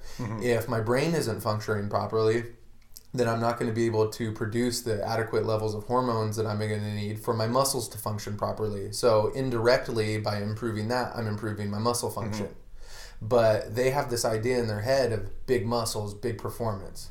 They jump straight to that. Right. And that but yeah, you you make a really good point that all all the functions of your body are connected. Um but yeah, just like you're saying about the the big muscles, big performance connection, that's something I've always said is like I never really minded the idea of, and, and this might be an extreme thing to say. There comes a level when this becomes like not true anymore. But just fighting somebody on steroids, I don't really mind the idea of that because that doesn't like you don't get all your skills No, from steroids. no. Uh, I think Bas is correct, like probably fifty percent of the time about uh, about steroids having to do with uh, if you're taking steroids, you probably don't trust yourself to uh, to be good enough to beat me. Yeah, and I, I prefer that you fight me like that. I well, want you to have it- a nice, big, strong body and and fear in your heart. Well, and, Like- and, and, but it, but it also comes back though too. It's like it depends on I guess which level you're talking about because when you get to that really, let's say we when get you to get that, to the elite level the of elite fighters, that was that was the next yeah. point I was going to make. Though is when you get to the the elite level and you're talking about fighters like Vitor Belfort that have all the skills in the world, some of the best skills that the best dangerous skills that a fighter can have, and then you start pumping him full of testosterone, and you make the engine match the uh, match the driver, and well, you know, that's when you have a recipe for TRT yeah, tour. yeah, that's when you have a recipe for somebody that I don't want to fight, and that's Yeah. when it. But you know, again, going back to the TRT thing, though, if he was just at a normal, adequate level of testosterone, then that's fine. Yeah, Uh, he, he shouldn't. He shouldn't have to fight with low testosterone. I think that is pretty extreme. Like, if, it's a real thing. It's not like we're talking about. no. We're, it's not like testosterone itself is a performance enhancing drug. It's a natural hormone that your body produces, and if your body doesn't produce enough of it, your your pretty much every function, physical function of your body is going to be diminished. Your, Well, it's it's extreme. Look, at it's it's Ben Greenfield had a really good quote about this, and he was talking about using unnatural means to meet an unnatural end. So it's like it, look at the human body. Like like when I was doing uh when I did my marathon, right? Okay, the human body doesn't want to run twenty six miles. It's not something that it is happy to do. Right. Okay, so when I go and I do a marathon and uh, my energy levels are in the fucking toilet for a week after, and I can barely even get through one kettlebell workout without huffing and puffing and fucking feeling like I have a fucking fever. that's my body telling me that hey, it doesn't want to do this very often. Yeah. Um, so, but but now obviously I don't take anything. and I'm not at a high level at that. But when you get guys who are at a high level at that and they make their living doing that and they need to be able to get back out there and do that again, maybe some guys do it like, you know, a a once a month, then they're going to use unnatural means to meet that unnatural end. You know, there's a Right. difference. Um, we're, we're not talking about regular people here who are the who are doing this. Right. You know? Now there are regular people who do it, and it's like to me that's like stupid. And- you, Well, and again, uh, we're also not talking about we're not talking about regular people, and we're not talking about once again we're not talking about abusing it. We're talking about being at a nat like putting yourself to like to meet the needs of what you're doing. right? Yeah, Like- and so so yeah, and here's where I was going with that. So like if you have somebody who who does a marathon or does some kind of crazy physical endeavor, um, the point being is your body is going to be depleted after Mm-hmm. that. It's not going to be at a normal level. It's going to be subnormal. You know, people who who aren't familiar with it have You're going to be damaged, and you need to recover. Right. They would look at a fighter and they go, "Look at this guy. He's a physical specimen. He probably walks around feeling great." No, they're fucking tired all the time. Yeah. Mm-hmm. Their testosterone is in the shitter because they're training so hard. They don't feel good at all all the time. Right. Um, so yeah, it is like you said, a lack of understanding, a lack of compassion. They just don't. They haven't been in the trenches of whatever it is Mm-hmm. they're commenting on most of the time, so they just don't really understand what it is they're talking about. It's, it's just once again it's a it's a matter of people talking about something that they don't understand that like you know we have people making these rules for people that have never had the cage door locked behind them and Right. they're deciding what these people can and can't do Yeah. people who like this is what they do. They make their living off of this. Once again you were talking about like uh, marathon runners doing it once a month and stuff. Well we got people here who are fighting to feed their families and they don't really have another skill set. Right. sometimes they do sometimes they don't but this is in this particular case let's say we're talking about a guy who who doesn't. This is what he does for a living. And medically he's depleted medically his his testosterone has become depleted and maybe it is because of something he did to himself. Maybe he, he abused steroids when he was younger. But while that sucks and that uh, you know that doesn't make it okay to do that this is still this person's career. And we're gonna we're gonna just be like well now you can't do this anymore because your body isn't strong enough Yeah, And- see, and that's that's that, that's that's that's another good way of looking at it because that's another unfair thing about it is they came in they had a rule before okay and the rule was you can do this now whether or not people were abusing it and this and that that's all subjective these were the rules and they were simply doing what they were allowed to do Right. now is it fair to come back in there and just make all these dudes go cold turkey because Right. you altered the rules suddenly. That's really not a smart way to go about it. A smart way to go about it would be to give everybody a time period to allow them to taper off of these things. Right, And maybe adjust. even put a protocol instead of just automatically going in with this kind of black and white, this is wrong Mm-hmm. now. Go in with an actual informed kind of uh, education system on how to help these guys adjust back into not being on this stuff anymore Right. because it was allowed before and they were just doing what they were allowed to do but now Right. it's not allowed so give help them out here Right, right. Give give them something to work with. here. Right. Yeah. because that if you're looking at it from a moral perspective that's the most moralistically right thing to do i would assume Yeah. Well, I mean, you're you're essentially just taking people's jobs away. yeah I don't know. It's it's a it's a pretty rough thing.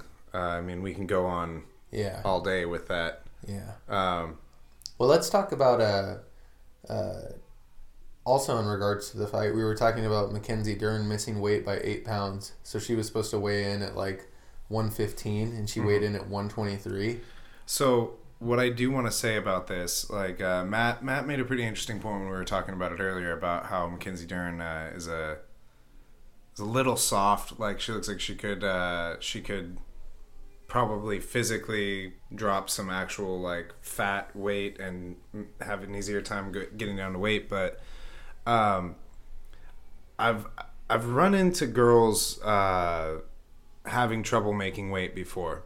Now physiologically girls their bodies work a little different from guys and like there there can be conditions that make it harder for them Right. to actually drop weight like um i remember one girl uh at a fight I, I was at she couldn't cut the last like four or five pounds or something like that. The girl the girl refused to fight her but the girl couldn't drop the weight she was on her period and she like Right. was having water retention issues Mm-hmm. so she literally had a physiological reason why she couldn't make weight i don't know what's going on with uh, mackenzie dern like that's a pretty extreme thing but if something like that happens Right. you know once again there should be a little bit of compassion for it Yeah, well, and if that was the case, yeah, obviously that would be a thing. But at the same time, if you're a Mackenzie Dern, okay, all the other women have to make weight too.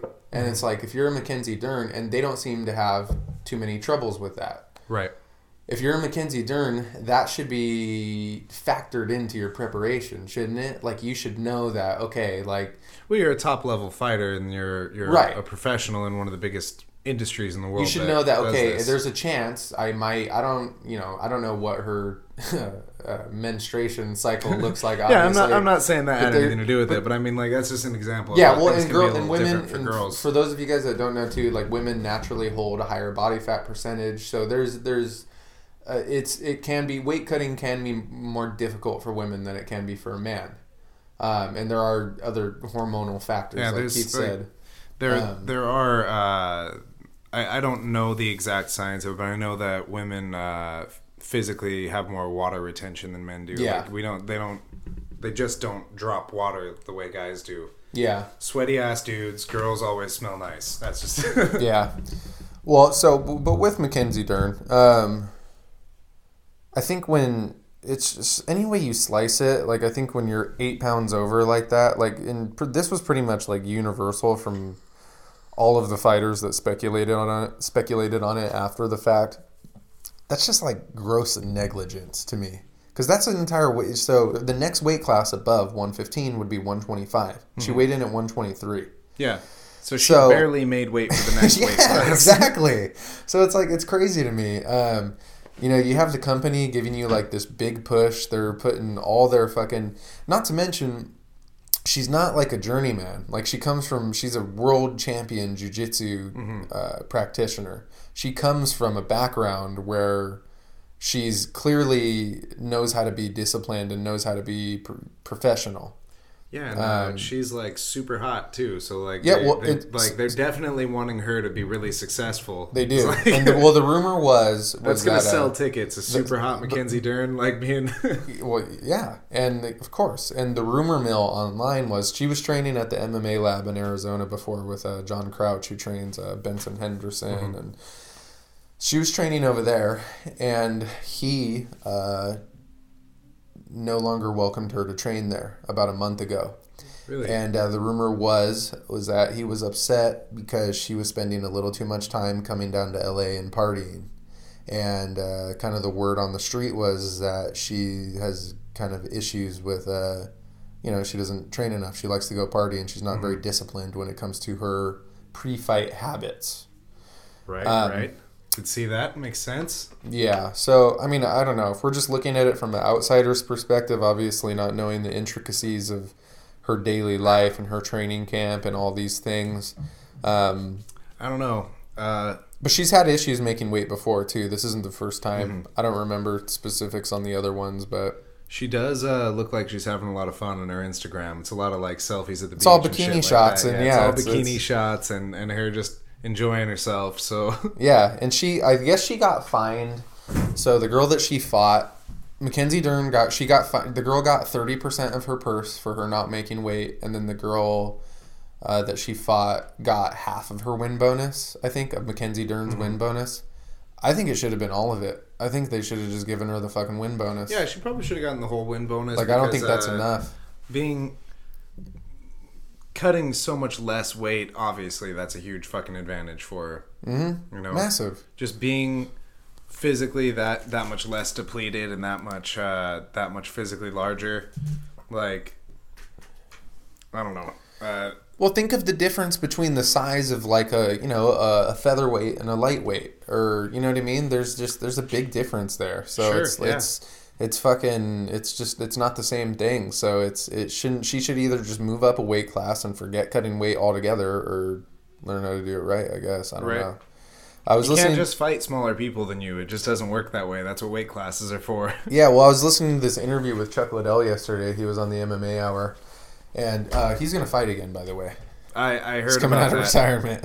He's doing the uh, the Tito Ortiz. Yeah, and Oscar De La Hoya is gonna uh, put. Oscar De La Hoya is crazy. So they actually just they went with the Golden Boy. they they're con- they they're in talks with Golden. Okay, Boy. I, I heard I heard that was uh, speculative that Golden Boy might be picking speculation, Up the fight. but but uh, Uh, Chuck confirmed that they are in. It seems like Golden Boy is the front runner. Golden Um, Boy is the front runner for the Chuck Liddell Tito Tito Ortiz rivalry conclusion. And here's the silly thing about it. I don't know. I don't think we talked about this already, but this is not a rivalry.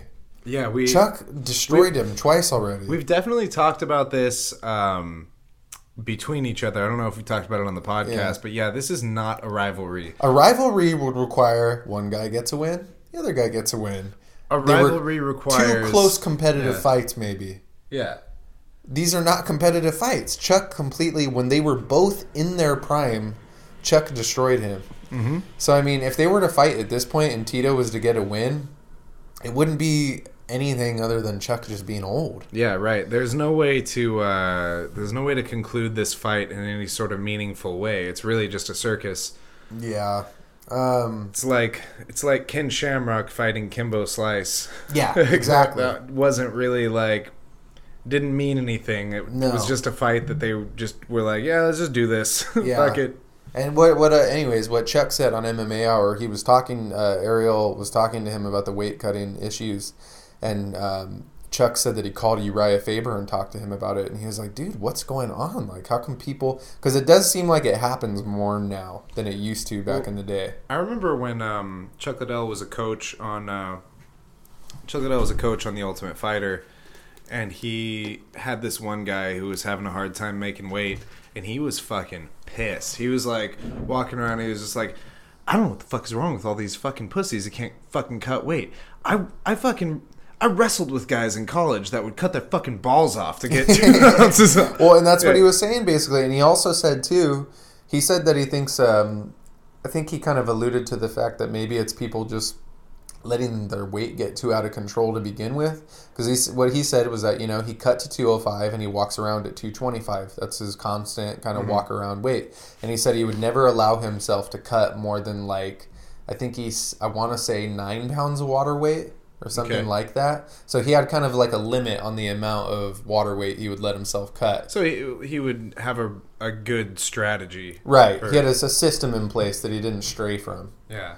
Um, Uh, what, what a lot of people don't really know about Chuck Liddell, uh, because most of his TV things that he gets, like, most of the TV attention he gets is like him strung out on drugs, or like that's most of his his media appearances.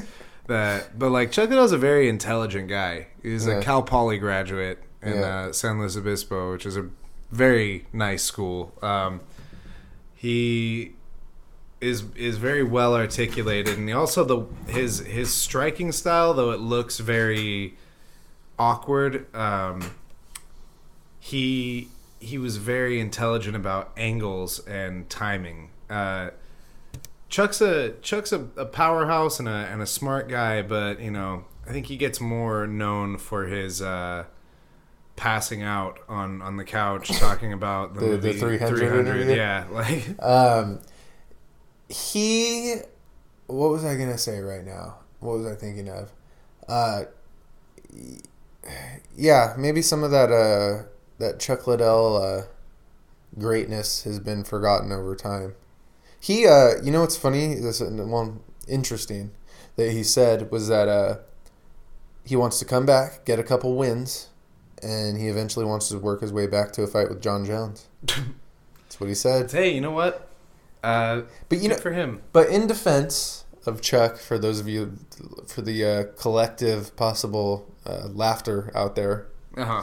um, he did say he, he, he, he didn't necessarily say as he elaborated on it more. He didn't necessarily say that he thought it was a realistic goal. He just said that he said basically that he needs to have thoughts like that in his head to get motivated to fight again. Like he has to have something to work Mm-hmm. Sure, towards. sure. You so gotta- that makes sense yeah. from from that point of view. You got to see that. Uh, you got to see that gold in your head to get motivated just to do anything before Now, that. do you think Dana White? Let's say Chuck Liddell comes back, knocks out Tito in the first, embarrasses him, goes on, maybe gets a fight with like Chael Sonnen, beats Chael.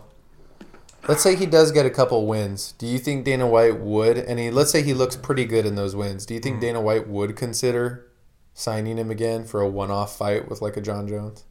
Hmm. probably not. Yeah, I don't think Uh, he would it either. take it, Chuck Liddell at this point in his career would have to do some pretty spectacular things. I think he would really have to have like a full blown run Yeah. to uh, to get enough realistic attention uh, to get a fight with Jon Jones. He would have to come back to UFC. He'd have to work his way back into UFC, and then he would have to get some wins in the In the UFC. UFC, And uh, I think only then would he possibly even get a fight with Jon Jones. It would be a very rough road to the title for Chuck Liddell Well, right and now. Jones is such an asshole, dude. You should have seen Jones's response to it was like such a he's such a savage asshole. Mm-hmm. He put like um, he put something like Chuck's been trying to get a fight with me for years now, talking all this shit about me in the media. Um, you better you better be uh, you better be training those jaw muscles or testing that chin before you try to like he just like totally called him out like he's always trying to clown on Chuck. Mm-hmm. But Chuck has made some comments where you know Chuck I don't think it was anything bad that he said. He didn't bla- he's never blatantly shit talked Jon Jones I or think anything. I think they I just remember him like like shortly after he retired saying some stuff about how um, he could see some holes in Jon Jones' game that Yeah, he all- thinks he could exploit. Very like logical. Yeah, things yeah. All say. he said was was that in his prime, he feels like his style could beat Jones's style. Mm-hmm. That's it. That's all he said. But Jones is, I think he's a pretty emotional dude, and he takes that shit pretty Jones personally. Jones don't want to hear that from nobody. Yeah, yeah. Um, well, if they do put that fight together, that would be pretty interesting. Um, I think the route to go for Chuck yeah to get some fights over in Bellator. There's some there, there could be some interesting matchups for- him there. I would I would be uh I would be interested in seeing him versus like you know like a guy like a Chael Sonnen or some of those dudes over there. Dude, I just um, I, I before I say anything about that, I got to see what he looks like when he comes back. It's been a while. True. Uh, has he been training this whole time? He says he has, and that's Okay. kind of the word on the street. I remember actually even before Because even even when he was fighting, he was still doing blow with his girlfriend and shit. like, uh, you know, Yeah. Uh, but you know, he. I remember he. He was like partying a lot while he was fighting, but then didn't he have like a health kick after he retired? Like he had this big thing where he was like getting healthy with his new girlfriend or something, and they had like all this Yeah. lifestyle change. No, shit he going did. so, I mean, that's, that was kind of the word on the street. Is even before he made his announcement that he would be uh, making a potential comeback, they uh, there was a lot of speculation of like just from other people who had seen him in the gym and said that he looked good and he's, Mm-hmm. Right. he's stayed in shape this whole time. and- Well, when he had that little one-off comeback fight with uh, Rich Franklin, you remember that one? yeah, He uh, before getting knocked out, he was fucking Yeah, tuning looked Franklin great. up, and Franklin was still sharp. Franklin was Yeah. at a sharp point in his career. If you guys don't remember Rich Franklin, that guy was a motherfucker. That was a great fighter. Mm-hmm. Um, kind of like Rich Franklin was one of the first all around solid MMA fighters. Not like a specialist in any Mm-hmm. one area, just like a good, just good everywhere. yeah, he could knock people out. He could choke people. Yeah. Uh, And and he was one of the first smart fighters who was calculated in his approach Mm-hmm. Right. and actually did. He was one of the first true professionals. yeah. Yeah. Yeah, no, that's that's for sure. Um, I don't know if he's one of the first per se. Uh, that was pretty late in the in the years of the UFC, but he was definitely one of the first that was as like at that level. I Well, would yeah, because like- he was like he was he didn't he didn't he was a math teacher, so Yeah. he didn't have he started with like MMA. You know, he Mm-hmm. didn't have any like specialty. right. All the guys from his era, for the most part, had some kind of specialty background that they Yeah. came from, and then they kind of transitioned over. So It was like basically what that movie Warrior was was referencing. exactly. Because the guy's the guy's a physics teacher, so clearly they're talking about Rich Franklin here. Yeah, definitely. Definitely. Um, but yeah, uh, you never really know what you're gonna get out of a guy like Chuck Liddell when he makes his comeback. Uh, I'd love to see what I'd love to see what happens. I'm very interested in that. Regardless of him being uh, in a good place or a bad place, Chuck Liddell's always exciting to watch fight. Um, yeah, let's let's bring him back. Let's see what happens. Yeah, He's not that- he's not even really that old either, is he? He's what? like 48. 40 48? It's pretty old, sure, but like You're like on second thought. it's pretty old, Um, but still like eh, Uh, not that bad. Yeah, no, and uh, I have no interest in seeing Tito fight again unless it's to get beat up by Chuck. Yeah, that is always acceptable. I'm always happy to see Chuck beat up Tito. Have you ever met like a legitimate diehard MMA fan who's a fan of Tito? Like I feel No, like I, no. I feel like Tito is the very stupid fans' uh, No, uh, favorite fighter. Tito Ortiz is, is like the Tito Ortiz fans are always these guys who are like, oh yeah, man, you know I love watching UFC. That Tito Ortiz is like, oh man, he ground and pounds, man. Just- Tito's gonna take Ti- him down and pound him. yeah, dude. he's gonna ground and pound him. It's like, ugh. Yeah. I Tito. mean, yeah, it's always very casual fans who like don't know any other fighter's name, so they've never seen him Yes. fight before. And then remember, Tito had this weird phase, like it was probably like five or six years ago. It was way later on in his career, where he tried to like start calling himself the People's Champ. Yeah, He was like, "I'm just coming out here giving the fans what they want to see, man." And like, you're like, "What? No, got- everybody hates you. Nobody's ever liked you." the fans don't want to see you. Yeah. that's what that's what you're giving the people is exactly what they don't want to see. Yeah, Tito is, uh, and it's funny too because he would always try to. He was so like cowardly in avoiding the dangerous fights. I mean, there's just if you really look at it.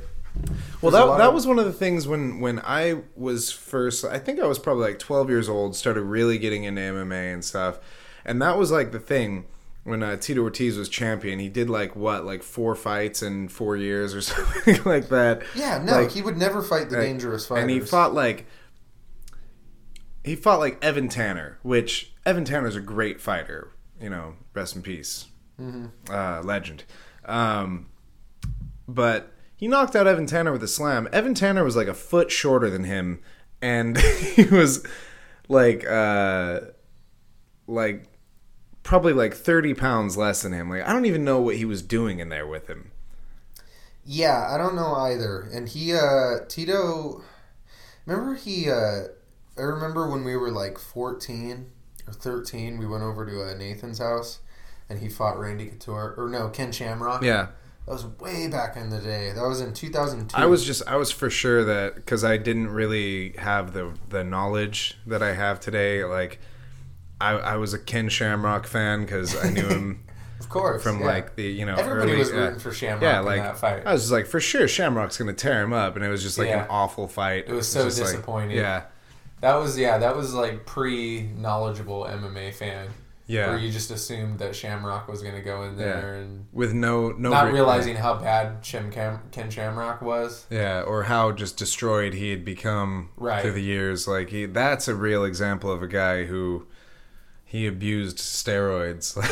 Oh yeah, like yeah. just to the point where he destroyed his body. My coach, um, my coach did some training with Lions Den. He told me some some funny stories. Like really? yeah, well, my coach is a Frank Shamrock uh, student. Oh okay. So he he he got kind of plugged into Lions Den for a while, and he just said like, every time you go train at Lions Den, all you really do like, it's like all these big dudes lifting weights, and then they try to kill you. he said like he sparred with Ken Shamrock with uh, sparred with Ken Shamrock with MMA gloves on, and like said. It was like such a surreal moment. Like, like Ken Shamrock swinging on me here, and it's just awful. But he's really trying to hurt me. Like, I was like, what a funny thing to, to remark on how bad this legend is that is striking. so how but- old was Ken Shamrock at this point I- when he got to spar with him? I don't know. This, I mean, uh, this must have been in uh, like early mid 2000s. It was probably like around the time that uh, I, I don't really know. Well, like my coach wasn't really specific on the timeline when he was telling me Yeah. the story, but um, it it must like I, I assume it was probably relatively close to the time when um, that fight took place, the Right. Tito and Ken Shamrock. That would make sense anyway. Ken Shamrock is making his return and everything. is in there training. Yeah. My coach is in there getting getting swung on by him, just kind of like starstruck. Like my God, this is a legend, and it's really weird these things he's doing, but he's really trying to hurt me. Was um, was there any other crazy stories, or was it was uh, uh, from with Lions Den. Yeah. Or off the top of my head, I don't really remember any any other like that was just really the one that uh, stands out. But he would just kind of talk about how he would go train with uh, those guys. He had the whole Lions Den there, you know. Uh, Right. It was like Vernon White and uh, yeah, Vernon White, right? He was Lions Den, yeah, I think Yeah. so. and um, what are the other guys? Uh, Mikey Burnett. Yeah, So like Mikey Burnett was like super good. He just like didn't have a good career. Things just kind of didn't work out for him. is he isn't he still fighting, or am I thinking of somebody else? Am I thinking of Josh Burnett? I might be thinking. of Josh Barnett. Yeah. yeah, No, he's, Josh. he's still Josh Barnett is still fighting. Yes. Um, Not Josh Barnett. Wait, There's isn't there the guy? Oh no, I'm thinking of Josh Burkman. oh, So, Josh Burkman. Yeah. Um, yeah, Lions Den, man, that's like an old school uh, fucking. Really, really, the breakdown of everything he told me uh, about that team is just like, well, it's a bunch of guys trying to kill you. Like if they can knock you out, they're going to. If they can, uh, if they can choke you out, they're going to. They're gonna fuck you up in there if they can get away with it. So they had some uh, quite a. They had some dudes back in the day. Lions Den had Ken Shamrock, Guy Mezger, Mhm. Roy Nelson trained there at one point. Frank Shamrock, Maurice Smith, Maurice Smith, uh, Vernon White. Um, yeah, they had some dudes. Dude, uh, Lions Den was like that was pretty intense for a while. Like that was a that was a big hard team. Yeah. Yeah. Oh, tryout. Listen to this shit. This is hilarious. Historically, the Lion's Den is known for its brutal tryouts. Marine boot camp is not fun. It's not pretty. That's because they are preparing you for war. I'm preparing my fighters for war, Shamrock said when discussing the tryout. Once accepted into the den, the members would be financially backed by Shamrock. That's pretty cool. Yeah. So Shamrock made the tryout very difficult to ensure the fighter was totally committed to becoming a professional fighter. Uh, the tryout consisted the following 500 squats, 200 push ups, 200 sit ups, uh, 1.5 mile run, repeated runs up and down bleacher steps, bear crawls up steep hills, lugging heavy barrels of water and sandbags up steep hills. The candidates who were still left at this point would then go on to do as many pull ups as they could without stoppings. Candidates then went on to the actual Lions Den facility for tr- several hours of sparring. Several hours of sparring. That sounds miserable. Yeah. That's a very uh, that's a very very pro wrestling style tryout because Mm-hmm. they did they did the exact same thing. I think they called it like the uh, the factory Mm-hmm. um, with uh, WCW back in the '90s. They would do almost the exact same thing. They would have you do a shitload of air squats, push ups, and then whoever if you broke you had to leave.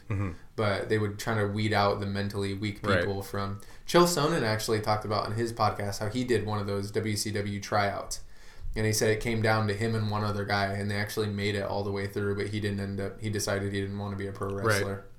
Uh, well, Ken Shamrock, that, that kind of makes sense because he was one of the, the early MMA fighters who who transitioned to um, professional wrestling. Yeah.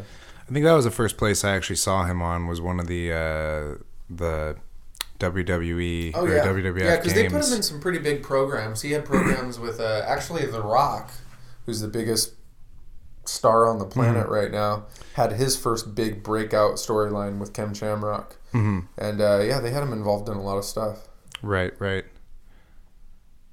Yeah. Uh, again, I think we've I've mentioned this before, but uh, my my biggest awareness of of professional wrestling comes from the video games. I think it was one of like the early PS1 video wrestling video games that had Ken Shamrock on it. Mm-hmm. And I remember them doing something with uh, him and Dan Severn. Him, Yeah, Dan Severn. Well, okay, so because they had their their big super fight in uh, in UFC. Yes. where for about thirty minutes they just kind of like pawed at each other and right, didn't really do they anything. kind of nullified. Yeah. Well, let me let me it was more than more than nullified. Let, let me go pee real quick, and then I'll explain a very funny uh, pro wrestling MMA related thing. All right. So, once again, it's just you and I. Matthew has left us to relieve himself, but he really is the expert on the uh, on the pro wrestling thing. So honestly, when it comes down to it, for me, I I I, I couldn't even list off probably five professional wrestlers with. See what I got here. So I know The Rock. I know. Uh, I know Goldberg. There we go. Goldberg's a good one. Uh, Steve Austin. Yeah, we know Steve Austin. His his uh, Stone Cold Stunner move that, you know. Um. Let me see. Kane and the Undertaker. There we go. I got five. I did it. Uh, I always like to think of uh, of the King from the movie Ready to Rumble, which is one of my classics growing up. I love the idea of them taking professional wrestling and then doing it for real. So that was like kind of what they did on the on the movie. Is like they just abandoned the the script and just were like, all right, we're gonna fuck this guy up and ruin his whole career, send him back to the trailer park, and then he flips the script on them and does the whole thing back at him. At the end of the day, well, not the end of the day, but at the end of the movie.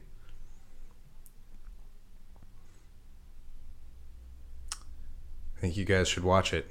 If you like if you like professional wrestling, or even if you don't, it's a David Arquette movie, which uh, I know that doesn't really cause a lot of appeal. You probably, in fact, that most of you who are probably going to watch that once I mention the name David Arquette, you probably tuned out. So, Are you talking about Ready to Rumble? God, you're you're great, Matt. If you guys haven't seen Ready to Rumble, uh, don't watch it. It sucks. That's all I have to say about it. Um, so funny. Uh, no, it's I love it. It's one I grew up on. It's terrible though. He's absolutely is right. terrible. Um, funny, and I need to. Speaking of, I need to quit drinking tea before our podcast starts because almost every time I have to take a massive urination uh, about midway through. It's true. Tea really Um, runs runs through the old bladder. But let's so- hear this story, man. Yeah, so a funny one is back in the late '90s, um, WWE, WWF at the time ran a program called the WWF Brawl for All. Some of you might remember this. It was a weird thing where they were legitimate tough man competitions, and they would take actual current WWE superstars uh, and have them participate in these. And the whole reason they created it, the rumor is, um, Do you mean tough man competition? Like they put boxing gloves on all these Yes. fat guys and had them fight with each other? And they even at the beginning of it, That's where Tank Abbott got his 600 knockouts from. Yes, and in the beginning of it, they even allowed takedowns. Um, so they had takedowns, but with boxing gloves. So it was just completely stupid, poorly produced competition. And they had this guy named Doctor Death Steve Williams, who was a notorious tough guy backstage, and he was a uh, badass NCAA wrestler, and he was a just an all around badass athlete, and he had a notorious you know reputation. And they figured they would create this just and figuring he was going to win it. He was a shoe in, and it would kind of highlight what a badass he was, and they would be able to build his star off of that. Backfired on him uh, because there was a guy in it named Bart Gunn who nobody knew. Who now look by UFC standards, this guy was not badass, but mm-hmm. by WWF standards, the guy could hit like a fucking super hard. And It was like a guy who actually knew how to fight, stepping in with guys who knew how to like. not necessarily a guy who knew how to fight. I would describe it as somebody who just had a natural talent for fighting. Right. Like he just hit really fucking hard. okay, so he was in and there with he- a guy who could fight. He was a guy who, if he had, uh, yeah, if he would have, uh, you know, maybe applied his talents to uh, to training, he, you know, he maybe he could have became a fighter or had a possible future in that. It's hard to say. right.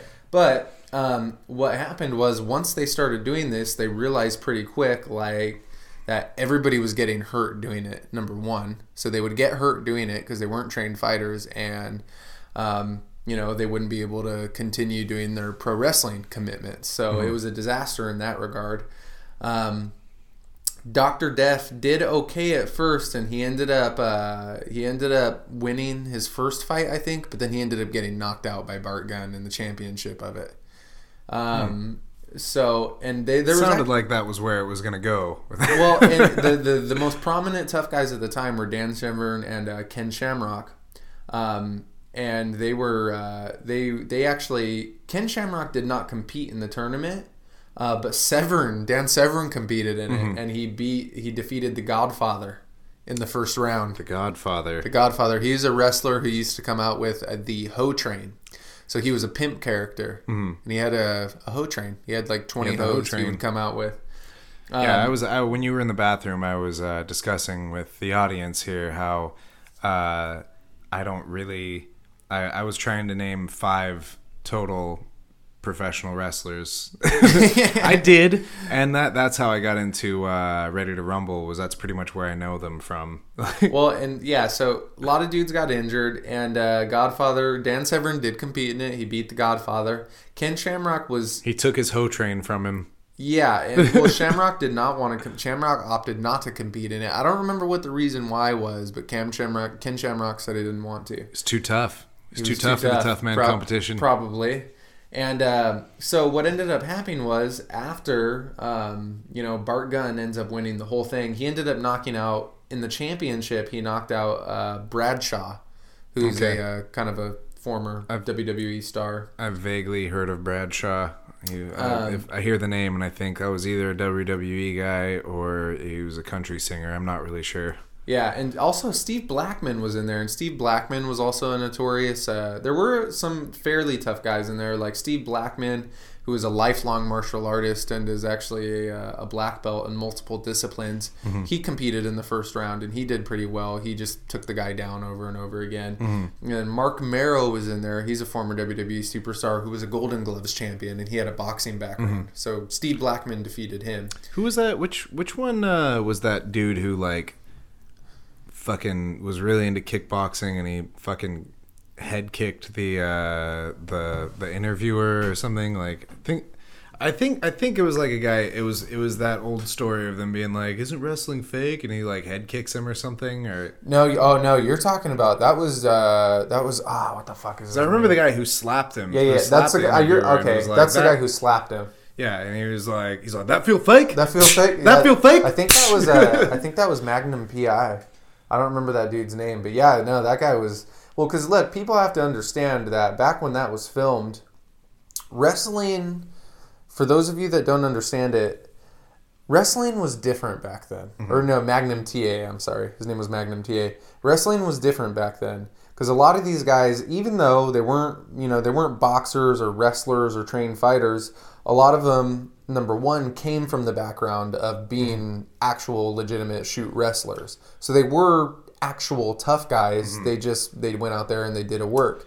And in the 80s and in the 70s, you could make a lot of money doing professional wrestling. You couldn't unless you were a big time boxer like Muhammad Ali. You Yeah. couldn't really make a lot of money fighting. So a lot of these tough guys went to professional wrestling. Right. So And that, yeah, that that was like the the outlet for people who were in uh, sport fighting things, like eh, people who were in societies of, of sport fighting. Professional wrestling was kind of the only outlet for it. Yeah. So and so when when people um, so people have this understanding of, you know, they just automatically assume, well, it's scripted, it's fake, and these these guys all they don't really know how to fight. Well, that doesn't mean that they're not like tough dudes. You know, a lot of these dudes from the '80s, from that guy's era, were pretty fucking rough, burly Yeah. guys who fucking And a lot of them did know how to fight. yeah, They and you and, know, just- and they and they lived rough. They not not even just the fact that they knew how to fight. They were just rough dudes back then. Mm-hmm. I mean, these were guys who were on the road every day, every year. They had no family. They were like modern day cowboys, Mm-hmm. and they just didn't give a shit about anything. yeah, they'd be on the road like 300 days a year. Exactly. like that, and yeah. they were drinking every day. They were full of fucking juice, steroids. Like these were just aggressive fucking men. Right. Um, so in that interview in particular, when the dude asked him about it being fake, he just like totally like bitch slapped him and just man, uh, that was really even actually. There's a famous video. Hulk Hogan did it one time to Richard Belzer on the uh, the Richard Belzer show, and he got sued for it for millions of dollars. He went onto the Richard Belzer show, and Belzer for a long time had made, been making all these jokes about pro wrestling being fake. So Richard Belzer had Hulk Hogan come on the show in the 80s, and he had him demonstrate a technique on him. And Hulk Hogan basically just got him in a guillotine. Because Hulk Hogan, even though he wasn't a real fighter, he still knew some techniques to Right. actually put somebody out. So Hulk Hogan got him in a guillotine, and just like a total asshole, Hulk Hogan got him in this guillotine, and then once he passed out, Hulk Hogan just let him drop, and Richard Belzer just face He, planted like it. bust his face open. I busted think his I face remember open. that. Yeah. He wo- Richard Belzer woke up from it completely disoriented. He ran off stage, and Hulk Hogan just put his arms up in the air and shrugged. And uh, Richard Belzer sued WWE for a lot of money, and he won because that was like a real thing, you know. yeah. Um, so there is some interesting uh, interplay there between those two worlds where people because it's like still to this day people get it it's a little hazy you know and people will see somebody like a Brock Lesnar and they don't really get where the the you know Brock Lesnar is obviously in this day and age is a rare exception to the rule there's not a whole lot of dudes like that that can do both you Did know? I did I ever tell you about um about uh, Russell Brand? Uh, how I drove his assistant one time. I don't think so Well, you drove Russell Brand's assistant yeah, his personal assistant. oh, all right And, this, uh, be, this is good Yeah, this is uh so she is this very sweet little British girl and she, like very mousy, unassuming little voice and she's telling me about how she does uh she she's telling me about how she does like personal assisting work for famous comedians. It's like her main thing. And she's basically like the business side of everything. And so I'm talking to her. And we we were in the car together for like almost an hour. So it was a long ride, and uh, so I'm talking to her. I'm like, so what? Do, what else do you like? What else? What are your other interests aside from like working with comedians and doing like business and phone calls for them? Sweet little British girl. She's like, well, it it might sound really strange, but I'm really, really, really into professional wrestling. that's hilarious that was like her number one thing that she was into was professional wrestling, and it was fucking killing me. wow Yeah.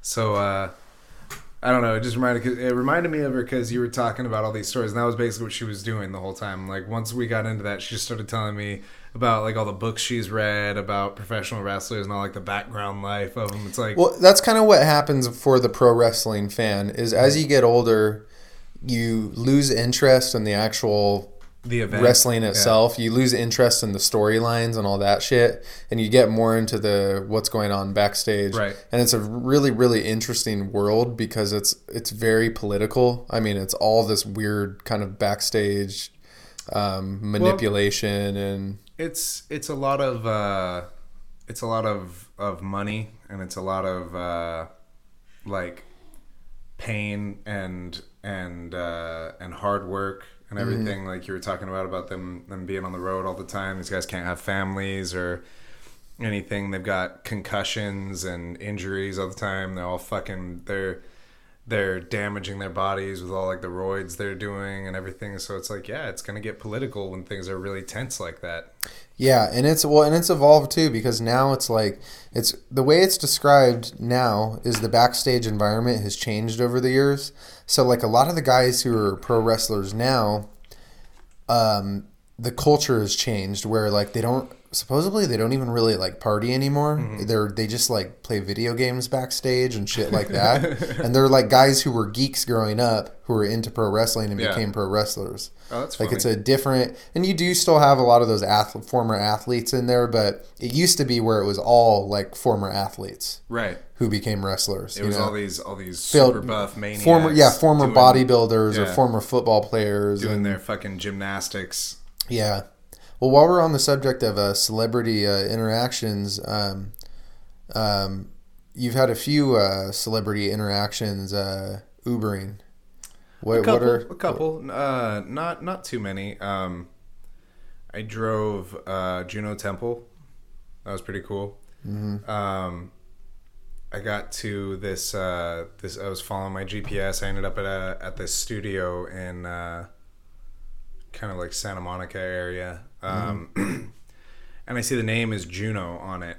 And I pull into the driveway and I look and I see this like big poofy blonde head and like I open up my window, I'm all Juno, and I look and it's Juno Temple, and I was like, no shit. That's crazy. And she gets in the car, and like I had her in the car for like 45 minutes or something like that. She was super cool. She just talked about we we just like talked about music and stuff. Like she was a big like 70s rock fan, I guess. So you know, if you guys want to know something about Juno Temple, there you go.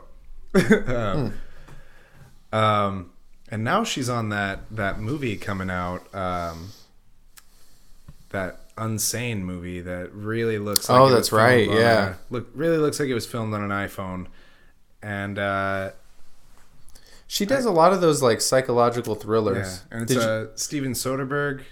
Uh, Yeah. which is like a well-known director. Uh, but nobody else looks famous or even good at acting on this movie. It's really weird. Like they, they it's almost like they did an intentional like garage level film. Did you did you see that other movie she did? God, what was that called? I'm trying to find it right now. She did it. It had Michael Cera in it, and Michael Cera played this like creepy little weird dude. Uh, Magic Magic. Magic Magic. Uh, yeah, I never saw it, but I heard about that movie. I, That's a that's meaning to watch that it. movie's a total. I don't know how I feel about it. It's just I remember it being really strange, a total mind fuck. Yeah, I think that was the Um, whole thing with it. Is like it's a super fucking weird movie. I never watched yes, it, but very I- strange. She gets naked in it, so if you guys want to see her naked, check it out. she also gets naked multiple times on Killer Joe. Killer Joe, If you'd like yeah. to see her naked. Watch Killer Joe. Killer Joe is a fucking weird movie. The the reason why we put Killer Joe on was because uh, in in the comments under the movie, someone had written, "I'll never look at a chicken wing the same way again." what did you? How did you feel about Killer Joe? I didn't love it. I didn't hate it. It was just kind of like super weird. It was. It's like- kind of like, worth yeah, watching just yeah. to say you watched it. Right, it's one of those. It's like a cult piece. It's very Yeah. um it's an experience watching that movie. Matt McConaughey is great in Yeah. it. He's like perfectly creepy, charming. Right. He is very he has that that Matthew McConaughey charm, but it's like the whole time it's like god, he's a really bad guy. He's like horrible. the worst guy. It's kind of like you know what I would compare for those of you that have not seen Killer Joe. Uh, it's kind of like Bad Lieutenant. okay. Seen Bad yeah. Lieutenant. Yeah, it's- you know, it's kind of that similar dark. it- it's got that gritty, gross feel to it that makes you a little uncomfortable. The characters are pretty fucked up, and even the characters that you're supposed to sympathize with kind of bring all the problems on themselves. right. Yeah. Like- everybody. It's just got that scummy kind of. Yeah. You feel Yeah. dirty after watching it. Yeah, I was just gonna say you're gonna need a shower after you watch uh, Killer Joe. Um, and it ends on a really weird note too. The thing is, it ends on this very like Coen Brothers esque kind of like almost like it's in the middle of a scene and the movie just ends. And so, well, nothing really got resolved here. We just kind of are are stopping at this point. Yeah. But also, it didn't really seem like it had anywhere else to go at that point either. No. Yeah. I was gonna say I don't think Killer Joe had anything more to say. Yeah, it was it was really like that. It was a statement and then it was over. Yeah, yeah. All right, well, um, I got to go to work early today, guys. So, And and my throat is closing up. I have no idea what's going on with me, but I think this is about all the time I had. I think that was a really good spot to end on though. Killer Joe, you guys, check it out Yeah. if you uh, feel a little too happy about life. if you want to ruin, guaranteed way to ruin your mood, Yeah. watch Killer Joe. If you feel like you need to have some bad dreams tonight, watch Killer Joe. Mm-hmm. All right. Thanks for joining us on the Back and Bone Show. I'm Keith the Bone Catrone. You can find me at Bone Catrone on Instagram and Facebook.com slash Bone Catrone. ML underscore intrinsic resistance for all my fitness related materials. Matt Reviews Media for any of my movie, graphic novel, TV series, or podcast reviews. Thanks again for joining us, guys.